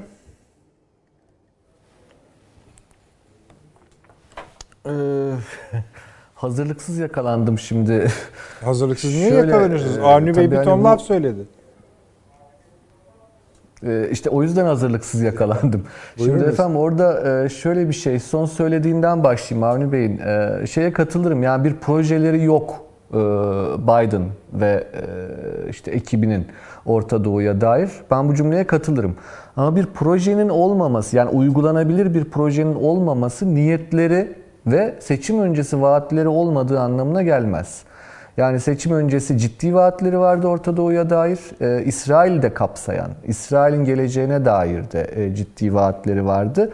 E, ve son derece de eleştireldi pozisyonları. Yani şeyi hatırlattı Üstad çok doğrudur. Obama'nın Netanyahu ile olan ilişkisi gibi. Yani Obama döneminin e, bir nevi devamı olma vaadi bütün çerçevede vardı zaten e, Biden'ın seçim kampanyasında. Ve bunu tabii ki İsrail konusunda da uyguluyorlardı aynı çerçeveyi. Şimdi ancak e, niyet başka, kapasite başka. Yani e, ben ısrarla anlatmaya çalıştığım şey bu. Biden ekibinin şöyle bir yanılgısı oldu iktidara geldiklerinde. Onlar zannettiler ki 2016-2020 arası yani Trump döneminde dünya dondu. Biz iktidara gelince 2016 yılına geri döneriz kaldığımız yerden devam ederiz. İşte bu son olay bunun ne kadar yanlış olduğunu gösterdi bu algının. Yani ol deriz ve olur. Biz koca Amerika'yız. Ee, işte biz büyük bir rüzgar estireceğiz vesaire. Kendilerini ikna ettiler bu konuda. Buna hiç şüphem yok benim. Yani e, gerçekten bazen insanlar bir e, bir şey çok fazla söyleyince kendileri de inanır. Yani Biden ekibi inandı buna. Taşan Ama bakın hocam, bir birkaç saniye. yerde kazık yediler. Şans hocam şunu da ihmal etmeden Buyurun. değerlendiriyorsunuz değil mi? Ama Biden, Biden bağıra bağıra bütün Demokrat Parti bağıra bağıra artık İran'la ilişkilerimizi değiştiriyoruz. Biz geri alıyoruz, çekiyoruz bu şeylerimizi diyerek İran'la anlaşacağız diye bağıra bağıra geldiler. O, o yüzden yani e, İsrail'in bunun ne bunların ne yapacağı konusunda hiçbir tereddütü yoktu yani. Yani o bakımdan İsrail'in onun için Doğru. bu yüzden hazırlıklıdır yani İsrail. Ah, kesinlikle, kesinlikle, kesinlikle öyle. Ama çok önemli bir şey hatırlattınız bana üstadım. Şimdi Biden'ın seçim öncesi olumlu vaatleri vardı, olumsuz vaatleri vardı. Yani birilerine olumlu davranacağım, birilerine de olumsuz davranacağım diyordu. Şimdi bakın olumluluklarda bir sıkıntı yok. Onları yapıyorlar. Mesela ne? İran'a dedi ki e, seçimden önce biz İran'la nükleer anlaşmaya geri döneceğiz ve İran'ı uluslararası sisteme entegre edeceğiz. Şimdi bunda bir sıkıntı yok. Yani barış yapma konusunda hiç sıkıntıları yok Biden ekibinin. Sıkıntıları kavga etmekte. Yani verdikleri kavga sözlerini tutamıyorlar. Hatırlatalım. Efendim Muhammed Bin Selman katil değil miydi? Böyle demiyor muydu Biden ekibi? Ya bu kelimeyi kullanırlar. Murderer dedi. Ya katil işte bunun Dedi canım Türkçesi. dedi onu. Onu dedi. E ne oldu? E bunu kullandınız. Ya bunu ben kullanmam bakın yani bir devlet adamı için. Ya kullanamam bir akademisyen olarak ama onlar siyasetçi. Bir devlet adamı için öyle ya da değil tartışmıyorum. Bunu dedi. Şimdi bunu dedikten sonra ne beklersiniz? Biden yönetimi iktidara gelince e, efendim Suudi Arabistan'la ciddi krizler yaşanacak vesaire vesaire. Ne oldu? Blinken çıktı dedi ki e, o beyefendi dedi Suudi Arabistan'ı uzun süre yönetecek. Bizim ciddi çıkarlarımız var. Dolayısıyla biz böyle şeyleri önemsemiyoruz. Asıl olan Amerika'nın çıkarlarıdır. Bir. Efendim başka? E, Biden yönetimi ne diyordu? Rusya'ya yükleneceğiz. Doğu Avrupa'nın güvenliğini sağlayacağız. E gördük Ukrayna'da. Ne oldu? Gözünüzü seveyim yani. Ruslar birlikleri yığdı Ukrayna sınırına. Doğru değil mi? Yani söyledik işte yani. Yani siz dedik bunu yaparsanız adam Odessa'ya kadar gider. E bunu gördük geri çekildi. İki. Yetmedi. İsrail konusunda çok açık vaatleri vardı Biden Taşan yönetiminin. hocam bir dakika. Ben Hocam duyamadım bu- ama Avni Bey. Bunların dişi diyorum bir tek bize mi geçiyor İşte yani? geçmiyor diyoruz Dö- Avni abi. Nerede geçmiyor yani? İşte dün- Kanır Çok güzel tutturuyorlar soru. yani. Çok güzel soru. Çok güzel soru. Çok güzel soru. Ben yani tam oraya gelmek istiyorum aslında. Şimdi e, Rusya konusunda bu. Efendim ne oldu? Geri adım attı. Ne oldu? E, Putin'le görüşmek istiyorum dedi Biden. Yani bakın krizi, Ukrayna krizini köpürten Biden yönetimiydi. Ee, ama Rusya'dan gelen tepkiyi görünce geri adım attılar. Sonra Biden dedi ki ben Putin'le görüşüp bu sorunu çözmek istiyorum dedi. Hatırlayalım Kremlin'den gelen cevap neydi? Öyle kolay kolay görüşmez bizim devlet başkanımız. Ya bakar mısınız Allah aşkına? Şimdi kocaman süper güçsün sen dünyada. Ee, Mısır, e, Suudi Arabistan'da bunu yaşadın. Üstüne Ukrayna'da bunu yaşadın. Şimdi gidip görüşmeye çalışıyorsun. Peki bu da okey. Ee, sonra efendim İsrail konusunda neydi vaatleri? Şunu açık açık söylüyorlardı. Netanyahu yönetimi İsrail'in demokratik, kurumsal kültürüne yabancıdır. Netanyahu yönetimi Orta Doğu'da barış getirebilecek bir yönetim değildir. İsrail için olması gereken Arap komşularıyla iyi geçineceği ve Filistin sorununda da iki devletli çözmesi gerekir. Bunları söylüyorlardı. E ne oldu şimdi? Netanyahu'ya cevap veremiyorlar. Yani ortada fol yok, yumurta yokken bunları söylüyordunuz. Adam şehirlerin üstüne bomba yağdırıyor şu an ve siz hala silah sevkiyatı yapıyorsunuz. Bakın bunlar yenen goller üst üste ama bakın bu şunu göstermiyor. Burada o yüzden bu e, Demokrat Parti için yarılmaya özel önem atfettiğimi söyledim ben. Bu Amerika'da establishment'ın en zayıf olduğu, en esnek olamadığı alandır İsrail. İşte bunu biliyor Netanyahu ve bunu bence Putin de biliyor. Ve yani vaatlerini tutamayacağını, bu vaatlerin gerçekçi olmadığını suratına vurdular İsrail'de. Bu yap son Netanyahu'nun bu hamlesiyle. Netanyahu iç siyasette kazandı. Uluslararası siyasette Biden'a haddini bildirdi tırnak içerisinde. Ama bunun sonuçları olacak tabii ki. Şimdi onları tartışmak gerekiyor. Yaşar Şimdi. Avni Bey Üstad'ın sorduğu soru dişleri bir tek bize mi geçiyor sorusunun cevabına e, kısacık e, vermek Tabii, isterim. E, efendim geçmeyecek herhalde. Herhalde ki geçmeyecek. Nereden çıkarıyoruz geçmeyecek? Siz açılışta ne söylediniz? YPG, PKK. Şimdi YPG'nin PKK ile aynı olduğu Senato'da söylendi yetkililer tarafından. Bakın Amerikan Senatosu'nda söylenen bir şey ciddi bir şeydir. Dolayısıyla Amerika açısından da YPG eşittir PKK. PKK peki nedir? Amerikan kanunlarına göre terör örgütüdür. Siz bunu ziyarete gidiyor musunuz? Gidiyorsunuz. Maşallah denir buna. E ne yaptınız? O gün size dedi ki e, oradaki sizin müttefikiniz senin ziyarete gittiğin adamların şefi vardı ya artık yok. Şimdi dolayısıyla hani öyle kimin kime diş geçireceği vesaire o birazcık denge meselesi. E, yalnız kalmamak, güç inşa etmek. Yani bu programda hep konuştuğumuz mevzu bu zaten. Güç inşa etmek, güç devşirebilmek. Uluslararası siyaset, genel siyaset böyledir zaten. Judo gibidir. Karate gibi e, kendi gücünüzle bir şeyleri kırmak değildir. Etraftaki farklı güçleri sizin talebinize göre devşirebilmek, yönlendirebilmek sanatıdır. E şimdi benim anladığım Türkiye'de e, Haziran'daki Biden görüşmesi öncesinde e, bazı şeyleri gösteriyor. Yani demek ki öyle hani kimse de kimseye kolay zarar veremiyor zaten. Ancak e, bütün bu Başarısı olayları hocam. biraz önce anlattığımız çerçevede e, buyurun.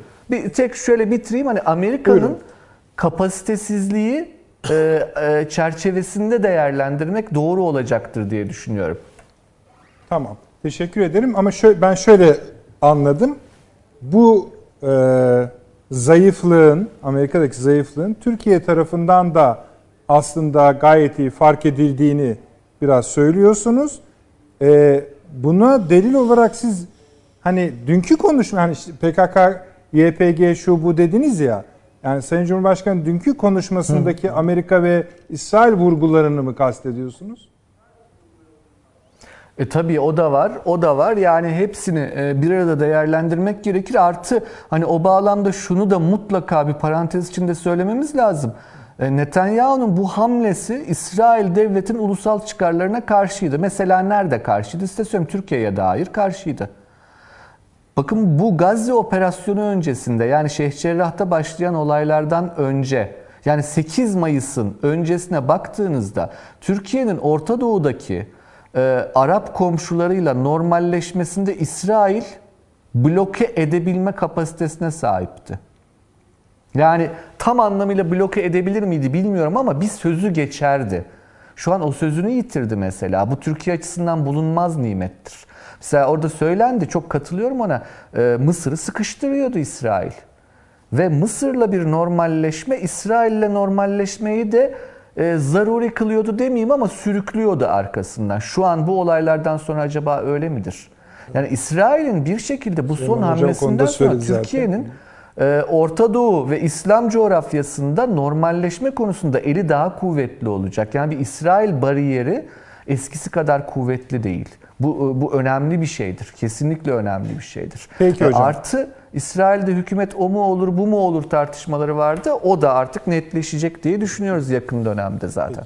O da Hüseyin Türkiye'nin hocam. elini kuvvetlendirecektir. Peki hocam. Hareket alanını belirleyecektir diye düşünüyorum. Çok teşekkür ederim. Hüseyin Hocam bu tartışma için size geleceğim ama bir şey danışmak istiyorum Avni Bey. Şimdi dünkü konuşmasında Sayın Cumhurbaşkanı Evet. bu olaya atıf yaparken YPG PKK'nın aynı olduğuna ilişkin bir vurgu yaptı ama Evet. aynı cümlenin içinde KCK da vardı.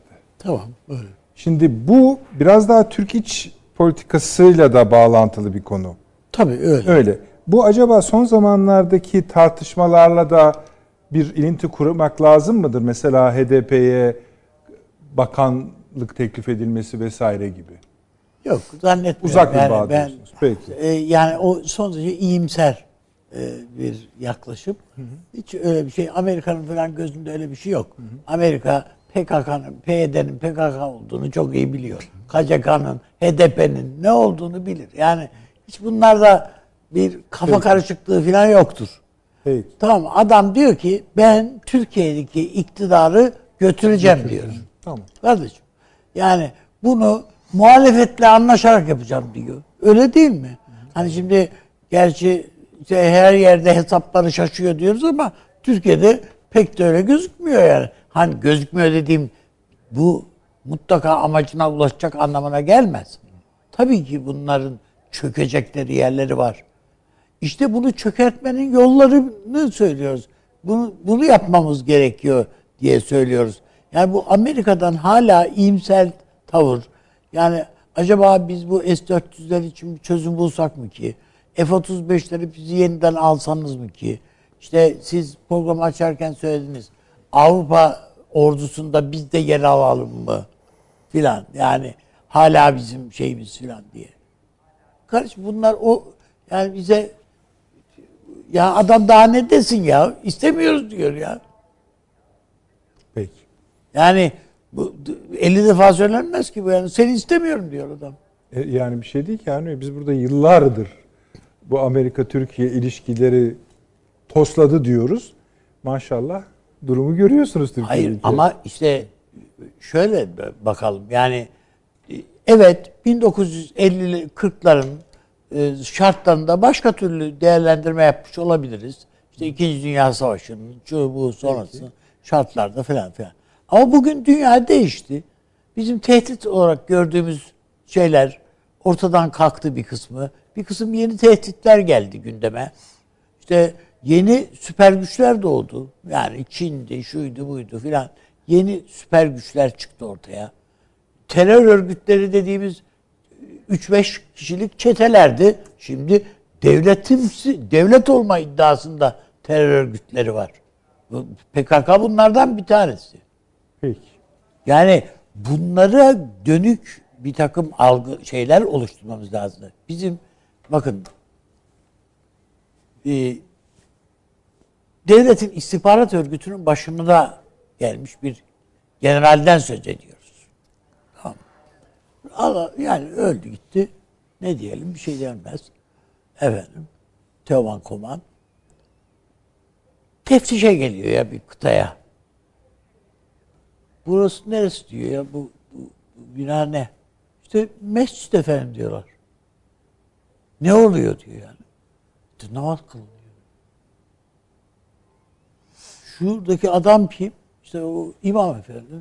Rütbesine işte yüzbaşı, üsteğmen neyse işte yani o. Falan. Ya bizim albaylar onun arkasında mı duruyor? Bunlar olmamış şeyler diyor. Bu ya olmuşunu söylüyorum. Evet ve öyle yani olmaz diyor. Yani rütbeli birini bulun ya oraya. Filan. Sonra bu eski şey eski Türkçe yazılar ne oluyor yani burada? Bunların Türkçesi yok mu filan? Bu Türkiye'nin istihbarat örgütünün başındaki adam. Bu Türkiye'nin Milli Güvenlik Kurulu Genel Sekreteri, Jandarma Genel Komutanı idi. Türkiye'nin Türkiye bu noktadan geliyor bu değerlendirme şeyi bu. Bu kafayla. Bu, öyle çok da uzun zamanlar geçmedi bunlardan. Yakın Yani siyasi tarih. yakın, de- yakın dönemin yani adamlarından söz ediyoruz. O yüzden biz çok daha yenileşmemiz lazım. Yani kafayı yeniden şey yapmamız lazım. Mutlaka ve mutlaka elbette ki Amerika'daki güç var, şu var, bu var falan. Ama bizim yaratıcı zekamız benim bana göre çok daha üstün. Çok daha ama biz bu pırıltıyı ortaya koymamız lazım. Ve bir Amerika'ya karşı olmak gibi bir ürküntümüz var bizim ya. Biz çok korkuyoruz yani. Ne yani Amerika'ya İşte o hani karşı siz- mısın yani filan gibi. Bir şey söylüyorsun adam diyor ki yani ne İşte NATO'dan çıkalım mı demek abi. istiyorsun diyor. yani ya kardeşim önünde ya bir oturalım biz konuşalım. Niye çıkalım NATO'dan? Biz çıkarsak yerimize Güney Kıbrıs'ı alacaklar veya bilmem İsrail'i alacaklar. Ne lüzum var yani onu söylemiyoruz diyorsun sen. Adam diyor ki ya senin söylediğin o. İlk ağızda diyor hemen bir şey olduğu vakit İncilliği kapatalım diyorsun. Ya tamam kapatmayalım açık dursun. yani dert bu buymuş gibi görünüyor. Veya tedbirlerimiz bundan ibaretmiş gibi görünüyor.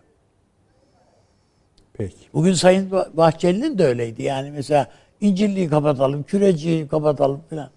Ya bu de, de- bu değil ki Amerika için. Yani telsiz adamın telsizi ha orada durmuş abi. Ya götürmüş başka yerde durmuş yani. Dinleme değil bu. Söker götürür yani. Ha bizdeki daha konum olarak, pozisyon olarak daha işlevli. O ayrı mesele. Ama esas olan duruşunuzu, zihniyetinizi, ya- yaklaşımınızı değiştirmek. Peki. Bunu ayarlayabilmemiz lazım bizim. Ama bu- bunun için iktidarı, muhalefeti, bizim bir ortak noktayı vur- vurabilir olmamız lazım. Biz öyle değil ki biz hiçbir, hiçbir konuda aynı şeye, aynı noktaya Türkiye'de işte vuramıyoruz yani. Peki, teşekkür ederim. Şimdi hocam deminki tartışmaya döneceğiz. Yani e, biraz daha meseleyi hani bir e, bölgedeki şartların değerlendirmesinde herkese göre farklılıklar olabilir. Olabilir mi aslında bu da bir soru. Ee, siz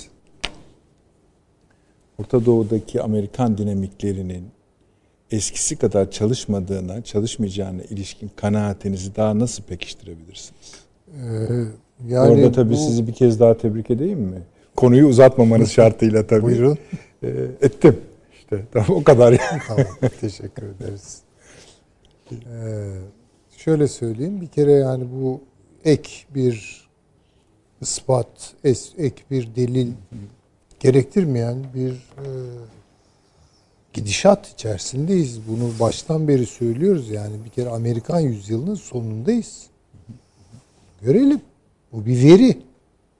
Ha Amerika yeni kurulacak dünyada merkezde mi yer alır, merkeze yakın bir yerde mi yer alır onları göreceğiz ya da ya da yaşayanlar görecek. Ama artık Amerika'nın merkezde olduğu hegemonya kavramıyla açıklıyoruz bunu biliyorsunuz. Yani Amerikan hegemonyası falan bitiyor. Şimdi demin Taşansı hocamızın söylediği şeyler zaten sapır sapır nasıl döküldüğünü ortaya koyuyor. Daracık bir zaman eşiğinde. Ya Böyle bir şey olabilir miydi? 1960'larda, 70'lerde ister demokrat olsun, ister cumhuriyetçi olsun. Amerikan başkanı çıkıp bir siyaseti vaaz ettiği zaman arkası gelirdi onun. Yani acaba Arkasının bu gelmesine de nerede? gerek yok. Arkasından evet yani gidilirdi yani. gidilirdi. Teklemezdi bu iş yani. Bu iş teklemezdi.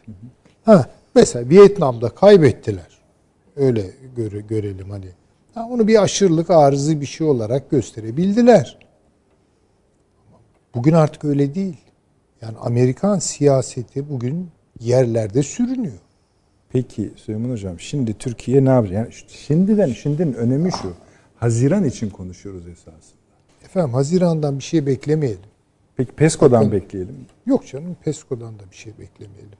Yani PESCO olur olmaz onlar ayrıca konuşulabilir de. Ee, o kadar kolay değil yani. O süreçler bir kere onu söyleyelim ama, Ama böyle bir ihtimal var. Alış kronolojimizi ve volümümüzü hatırlıyorsunuz. E tabii tabii Birden çok ama aldım. evet. Pajama de- da. Doğru. Ee, ama esas olarak şunu görmek durumundayız. Artık Türkiye biraz zihnini rahatlatarak karar vermek zorunda bazı şeyler. Yani Amerika'ya bir şey anlatacağız ve Amerika anlayacak ve Türk tezlerine yakın siyasetler üretecek. Bu mu bizim beklediğimiz? Yani hani bir söz vardır Türkçe'de kendine hayrı yok ki sana hayrı olsun derler ya bu durumdalar. Bundan bir iki hafta önce vurguladığımı hatırlıyorum. Belki siz de bana yardımcı olursunuz. Ya Amerika'dan haber gelmiyor. Amerikan iç siyasetinde ne oluyor? Ya hiçbir şey yok. Yani Amerika'da ne oluyor? Yani sanki seçim bitti. Her zamanki rutinler işliyor. Biden bayrağı devraldı. Demokrat siyasetleri hayata geçirecek. Beklenti bu. Öyle değil. Seçim Amerika'da bitmedi daha. Bitmediği gibi yenisi geliyor. Ya gelecek yani. Ve ben burada gene şunu da söylediğimi hatırlıyorum. Biraz iddialı kaçtı ama acaba Haziran'ı bulur mu Biden dedim. Yani şimdi bu biraz ironik bir şey. Aşırı olduğunu ben de kabul ediyorum. Hani ama Haziran açısından söylemedim. Hani yine de lafınızı geri almayın bence. hayır ben almıyorum Yani- zaten. Yani ne kadar Sonuçta sallantılı 13 gün 13 gündür. Evet. Ne kadar sallantılı, ne kadar zor durumda olduğunu gördük. Ha bunu belki şöyle halledecekler. Ya artık çok yaşlandı. Yani e, kendisi de çiftliğine çekilip torunlarını sevmek istiyor falan gibi bir haber bir gün çıkabilir. Arkasından önemli değil. E, Kim gelecekse Kamala Harris mi gelecek? Blinken mı gelecek? Yani bilmiyorum. Ama sonuçta tablo değişmeyecek. Bunu görelim. Amerikan siyasetinin rasyonel karar verdiği noktalarda hep şu soruyu soralım. Bu kararı verirken neleri kaybediyor? Ve daha fazla kaybetmemek için mi bu kararı verdi? Ya da kayıplarının daha hızlı olmasını engellemek için mi bu kararı verdi diye soralım. Çünkü Amerika'nın artık kazanacağı bir dünya yok. Yani bu manifestoda bir dil vardır biliyorsunuz. Karl Marx. Hani ey işçiler yani Kaybedecek şey zincirlerinizden başka kaybedecek bir şeyiniz yok der ya. Ben şimdi bunun tersine çev e, yani Amerika artık kazanacağım fazla bir şey kalmadı. Bakın ekonomik programı hiç takip etmiyoruz. Bir laf ortaya atıldı. New Green Deal. Tamam iyi peki. Aa, bir fatura geldi. 100 trilyon dolar. Sene başına Enflasyon 10 rakamları trilyon dolar. Peki güzel. Zaten Amerika e, bastığı kadar basmış para. Onun üstüne bir de bunu koyarak. Bunu yumuşatmak için öyle e, akıl dışı bence hesap dışı bir laf ettiler ki efendim yok hayır biz para basmayacağız. E, vergilerle bunu karşılayacağız. Ne demek bu ya? Vergiyi arttıracağım diyor yani. Kimden alacaksın bu vergileri? Sana kim bu vergileri Zaten verecek? son ve 3 ne yıldır sürünüyor sistem. olmayacağı çıktı. Yani bütün programları ellerinde patlıyor bunların. FED zaten artık para yok. Ha, para yok. Bir de dedi basmayacağım dedi yani. Basmayacağım. Daha doğrusu senin çıkarttığın hazine bonolarını almayacağım dedi. Bu para basmayacağım anlamına geliyor. Yani FED'den bile yüz bulamadılar. Bu durumdalar bunlar. Tabii ki Trump hemen giydi takım elbisesini geldi. Bekliyor. Dikkat edelim Trump ne yapıyor. Hani çiftliğine çekildi. Evet. e, havuza giriyor, golf oynuyor haberleri gelmiyor adam. Sıcak mücadelenin içinde generaller konuşuyor vesaire. Şimdi bunları görelim. Ben şunu da demek istemiyorum. Yani e, kusura bakmayın hegemonik bir gücün ölüsü de bazen zarar verir Tabii adama. üzerinize Yani- devrilir. Ha devrilir falan yani. Böyle şeyler vardır. Onun için dikkatli olmak lazım. Ama artık ya Amerika'ya dert anlatalım. Amerika'yı kazanarak NATO prensipleri bu NATO toplantısında siz boşuna beklemeyelim yani Türk NATO, Türkiye NATO ilişkileri konuşulacak. Hayır efendim öyle bir şey olmayacak. Ayaküstü 5 dakikalık bir konuşmayla konuşulacak bir konu değil bu. Ama oturularak konuşulan meselelere bakarsanız onun, gündemi oluşturuluyor. NATO'nun varoluşsal problemleri konuşulacak. Ya bizim buradaki Doğu Akdeniz meselesi falandan evvel. Bunlar konuşulacak. Yani demek istediğim e, böyledir. Bir e, çöküş sürecine giriyor Amerika Birleşik Devletleri. Türkiye hesabını iyi yapacak. Şimdi hangi siyasetleri? Şimdi bir kere yalnız olduğumuz ortada. Yani Mısır işte gittik geldik filan ama nereye kadar yol alacağız bilmiyorum. İsrail'le zaten unutalım. Arap ülkeleriyle işte küre koalisyonu dağıldıktan sonra birebir de yeni ilişkiler kurulabilir mi? Ben o kanaatte hiç değilim. Hiç değilim yani Suudilerle bilmem Körfez ülkeleriyle filan. Zaten adamların bu açıdan siyasetleri de değişmiş değil yani. Demek küre koalisyonuna da bakmıyordu bu işler yani. Başka şeylere bakıyordu. Demek istediğim Gönülleri bu. başkaymış diyorsun. Yani bakın e, bir yerde bir güç biriktirerek var olmak istiyorsa bir devlet, ulus her neyse kendinden önce yola çıkması gerekiyor. Şimdi biz acaba kendimizden yola çıkıyor muyuz? Çünkü bunun bozulmuş ifadesi şudur. Türk'ün Türk'ten başka dostu yok falan. Bunlar tabi ucuz laflar. Ama önce bir kere demin çok güzel e, söyledi üstadımız. Duruşumuzun bir kere düzelmesi lazım. Önce bir duruş geliştirmemiz lazım. Gündemlerimizin kalitesini yükseltmemiz lazım. Kurumları birebir gözden geçir. Bakın bunu açıklıkla söyleyeyim. Türkiye'de bugün çok ciddi bir kurumsal problem var. Ve bunu görmüyoruz. Görmek istemiyoruz. Bunu düzeltmek zorundayız. Kurumlarımızı gözden geçireceğiz canım. Gayet basit. Eğitiminizi gözden geçireceğiz. Yani şimdi oldu mu? Eğitim düzeldi mi yani? Hallettik mi biz eğitim işini? Hayır. Bütün sorunlar devam ediyor. Ve herkes biliyor bu sorunları ama doğru düzgün bir adım atılmıyor bu konularda. Veya ne bileyim işte e, sağlık e, kurumunda e, sıkıntılar nedir? Turizmin e, sıkıntıları nedir? Ve bakanlık kalemleri üzerinden de başlayabilirsiniz. Yargıda nedir? İşte bir hukuk şey çıkarttık ama bakalım nereye kadar götürebileceğiz. Demek istediğim şey şu. Niyetler iyidir, halistir. Ama bu tarihsel fırsatı e, Türkiye'nin optimum e, ölçekte kazanımlarına tahvil edebileceğimiz adımları atabileceğiz ve atamayacağız. Bunun için bir kere yöneticilerin ciddi işler yapması lazım. İki, muhalefet yönetim ilişkilerinin düzelmesi lazım. Yani biraz muhalefetin de ıslah olması lazım burada. Onlar da yani böyle e, incir çekirdeğini doldurmayan bir takım haberlerle Türk kamuoyunu devamlı olarak başka yerlere çekiyorlar. Yani bir tek problemleri var. Şu Erdoğan'dan kurtulmak. Yani böyle bir siyaset mi olur Allah aşkına? Onlar da çalışsınlar, alternatif bir şey söylesinler desinler ki ya o iş öyle olmuyor bak böyle yapalım falan. Hiçbir şey yok. Ya kurtulacağız. Aynı şey gibi. Abdülhamit gidecek. Efendime söyleyeyim. Osmanlı Aynen kurtulacak. dediğim öyle yani. Kurtuldu mu? Olmadı. Yani eğer batacağı vardıysa battı. Çünkü bu laf üzerine bir şey olmuyor. Abdülhamid'in yaptıklarının dışında bir şey çıkarttı ortaya falan. Çıkartamadılar. Bunlar. Bunun gibi. Yani bir toptan kendimize gelmemiz. Sonuçta da zaten ey gazi hünkâra geldiler. Oraya gelmiyor mi? tabii ki.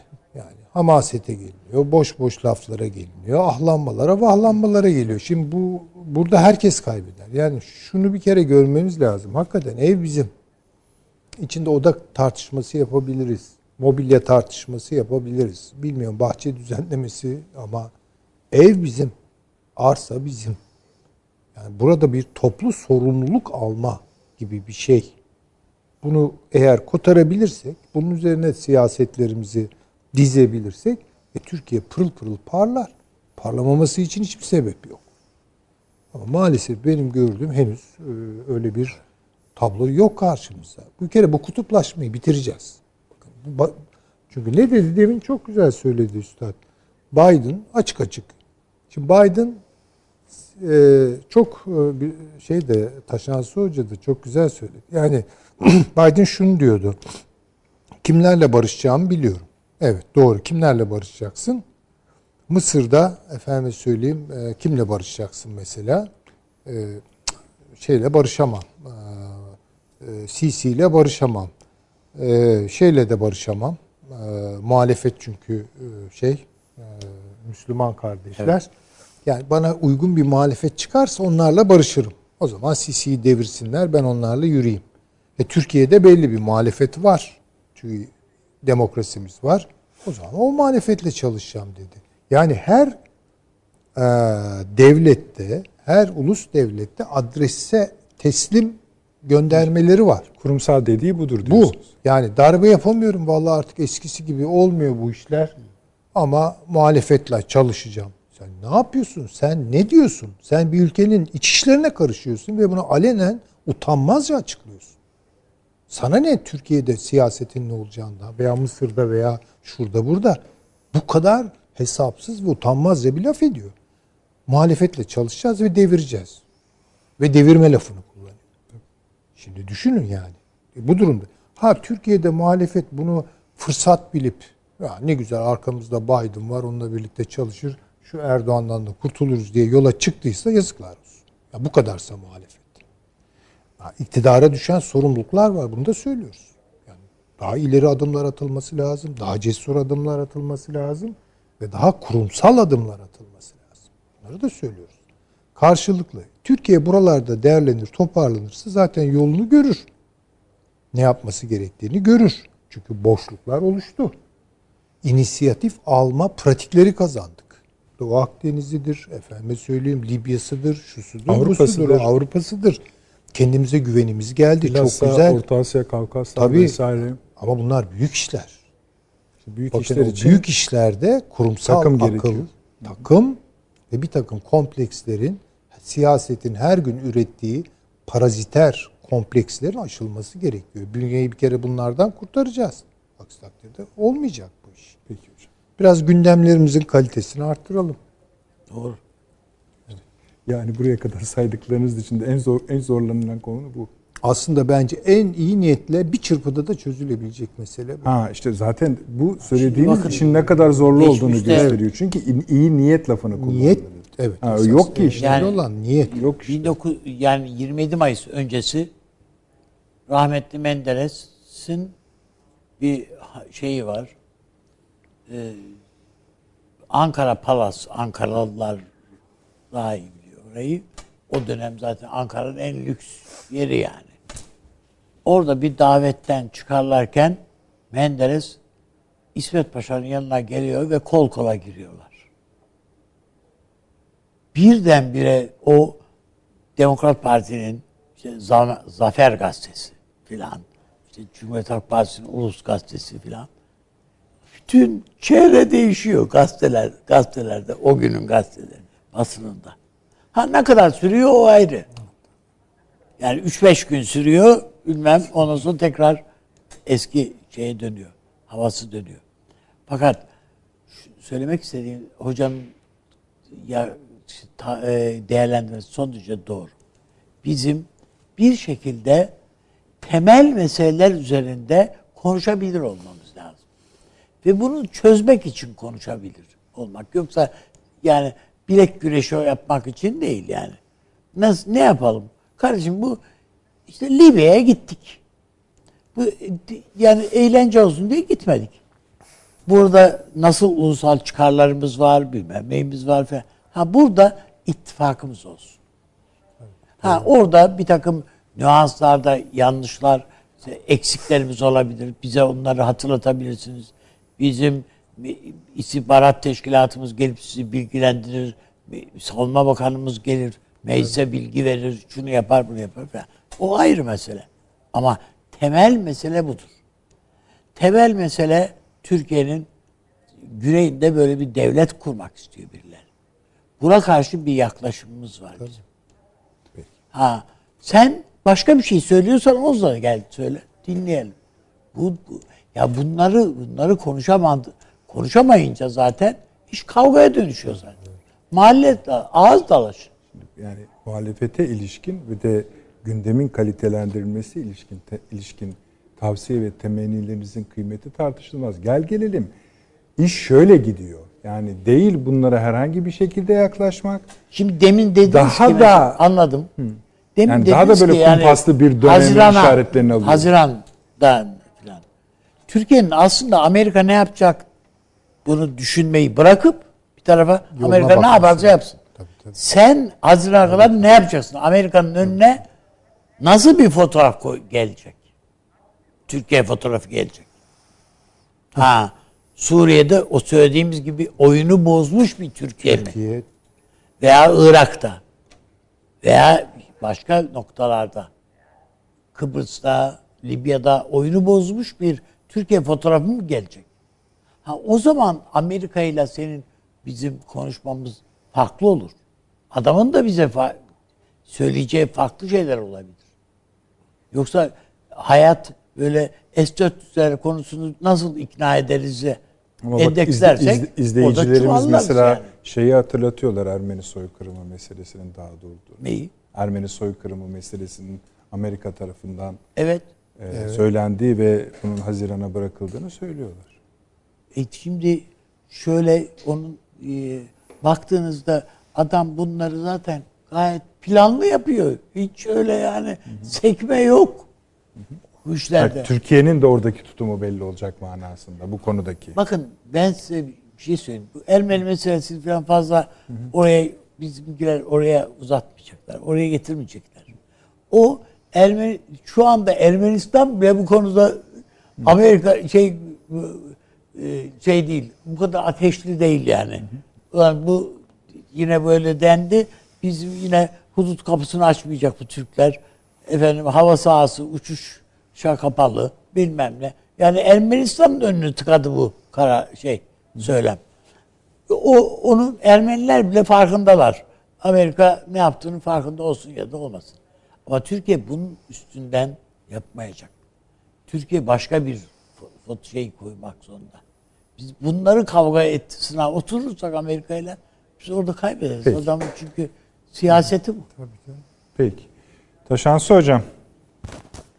Evet sizle de aynı soruyla bir Çernişevski bana çok- sorusuyla nasıl yapmalı, ne etmeli biçiminde buyurunuz.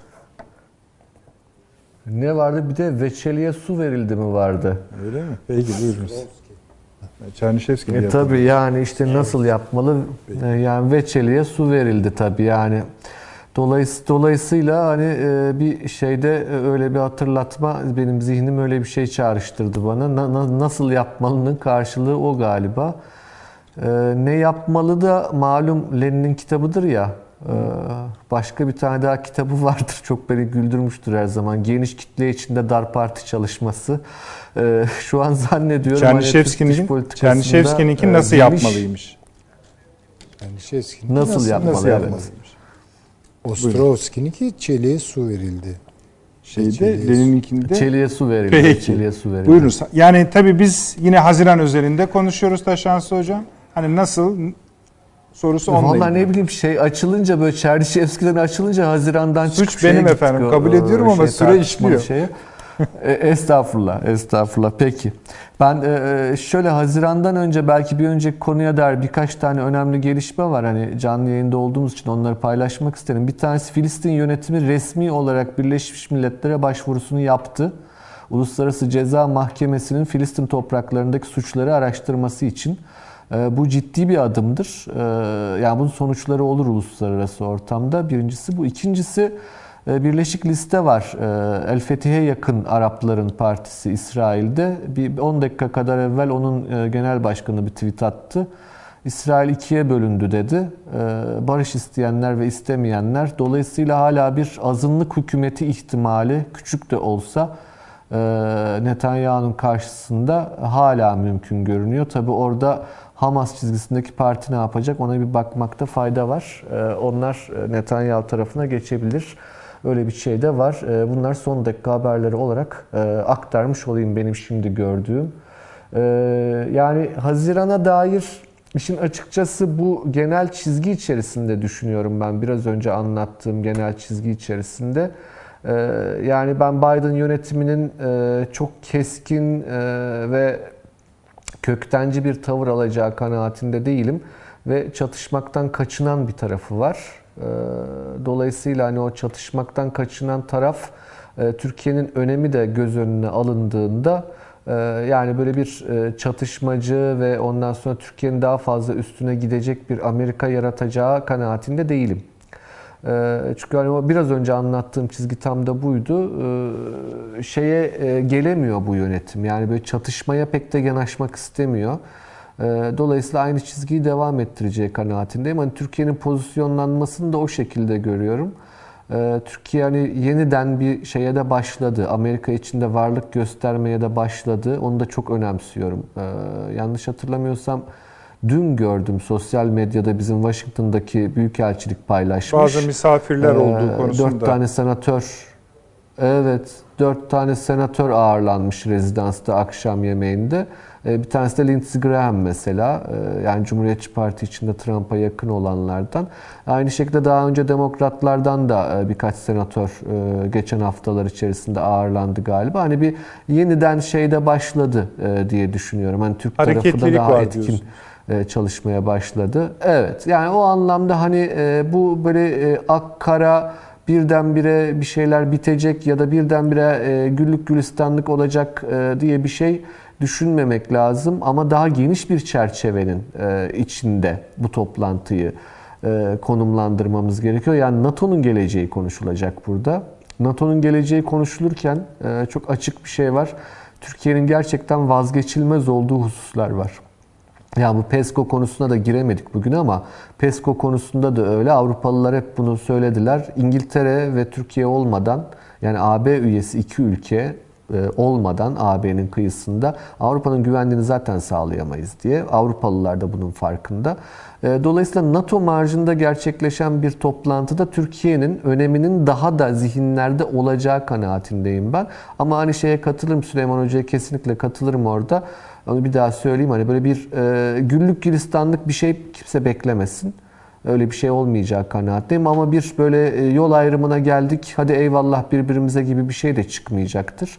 E, ama hani bir belki bir ılımanlaşma e, ortamı belki oluşabilir e, diye düşünüyorum. O da Türkiye'nin işte attığı adımlarla ortaya konacak herhalde. Burada daha belirleyici olan Türkiye gibi geliyor bana Amerika'dan ziyade. Peki. Yani e, şöyle bir şey var. Bu bu bütün Türk- Türkiye-Amerika ilişkileri değerlendirmelerinde şu ifade hep kullanılıyor. Yani yol ayrımında değil. Yol ayrımı ne ki? Şimdi yani yol ayrımı ilişkisizlik e, Yol ise ayrımı yok, hayır. yani bir tercih yapmak zorunda Amerika- kaldığınız ve bu tercihinizin de ilişkileri eski hali eski halinden çıkaracak bir şey yapmanız herhalde öyle anlama geliyor. Ama şimdi buradan biraz böyle radikallik kokusu alıyorum ben. Yani gereksiz bir şey bu. Daha doğrusu aşırılıkçılık kokusu Evet, alıyorum. o zaman da İşte- tartışma şöyle bir hal alıyor. Şimdi onun için zamanımız yok ama şimdi hani Türkiye'nin yapması gerekenleri tarif ettiğinizde o yol ayrımını tarif ediyorsunuz biraz. Ay yol zaten artık Doğası gereği diyorsunuz. öyle E yani peki o ayrıldı. zaman tamam. Ama bu bir kopuş mudur? İlişkisizlik mi? Düşmanlık mı doğuracaktır? Şimdi bunlar hep tartışılıyor. Bence nafile tartışmalar. Türkiye bir boşluğun içine düştü. Yani biz şimdi şöyle düşünüyoruz. Yani Amerika'nın ihmalleri yüzünden bu işler böyle oldu. Biraz onu kendine getirirsek yani sanki Amerika böyle dünyayı unutan dalgın bir e, halde e, söyleyeyim unuttu bizi. Aa bak ben unutmuşum Türkleri meğer burada da Türkler varmış demesini falan beklemek gibi. Biraz karikatürize ediyorum. Böyle bir şey yok. Türkiye ile Amerika Birleşik Devletleri farklı kulvarlara düştüler. Yani bunu görelim. Ve bir boşluk doğurdu bu Türkiye açısından. Ve Türkiye burada kendi yolunu bulmak zorunda. Yani bunun için de kendi iradesiyle, kendi inisiyatifleriyle hareket edecek. Ama bu kopma anlamına gelmiyor. Ne batıdan kopuyoruz, ne Avrupa'dan kopuyoruz, ne Amerika Birleşik Devletleri'nden kopuyoruz ilişkisizlik anlamında. Mesela zaten bu imkansız. Bu dünyada imkansız. İran'la Amerika Birleşik Devletleri sözüm ona gırtlak gırtlağa gelmişlerdi ama el altından ticaret yapıyorlardı, silah satışı falan yapıyorlardı birbirlerine. Düşünün onlarda bile bu oluyor. Sovyetler Birliği, Amerika Birleşik Devletleri koptular mı birbirlerinden? Yok. Düşmanlığı kendi içinde yeniden üreterek e, adım attılar, yürüdüler. E, Türkiye'nin de böyle. Türkiye artık mesafeli. NATO'ya da mesafeli. Amerika Birleşik Devletleri'ne de mesafeli. Ama bunları yaparken bu bir kopuş doğurmak zorunda olan bir şey değil. Bir Yani bu mesafe nedeniyle çıkan sesin yüksekliği esasında Avni Bey'in bahsettiği son 70 yıldaki öykünün yakınlığından tabii kaynaklanıyor. çünkü evet yani orada aynı yolun yolcusuyduk ama şimdi aynı yolun yolcusu değiliz. Çünkü Peki. e, Sovyetler çöktü. Ve Rusya çıktı, bambaşka bir Rusya çıktı. Belli açılardan değişti. Evet. Türkiye-Rusya ilişkileri değişti, bölgesel ilişkiler değişti. çok konuşulacak Amerika bir tabii. Peki. Avni Bey çok teşekkür ediyorum. Biz de teşekkür Bugün bazı ediyoruz. konularda sizinle anlaşamadık. Ama hiç önemi yok. Süleyman Hocam'la da tek bir konuda anlaşamadık. Olsun yine de tebrik ettik kendisini. Sağ olun. Taşansı Hocam. e, teşekkür ediyorum. Sağ olun. Ağzınıza sağlık. Ankara'ya çok çok selamlar.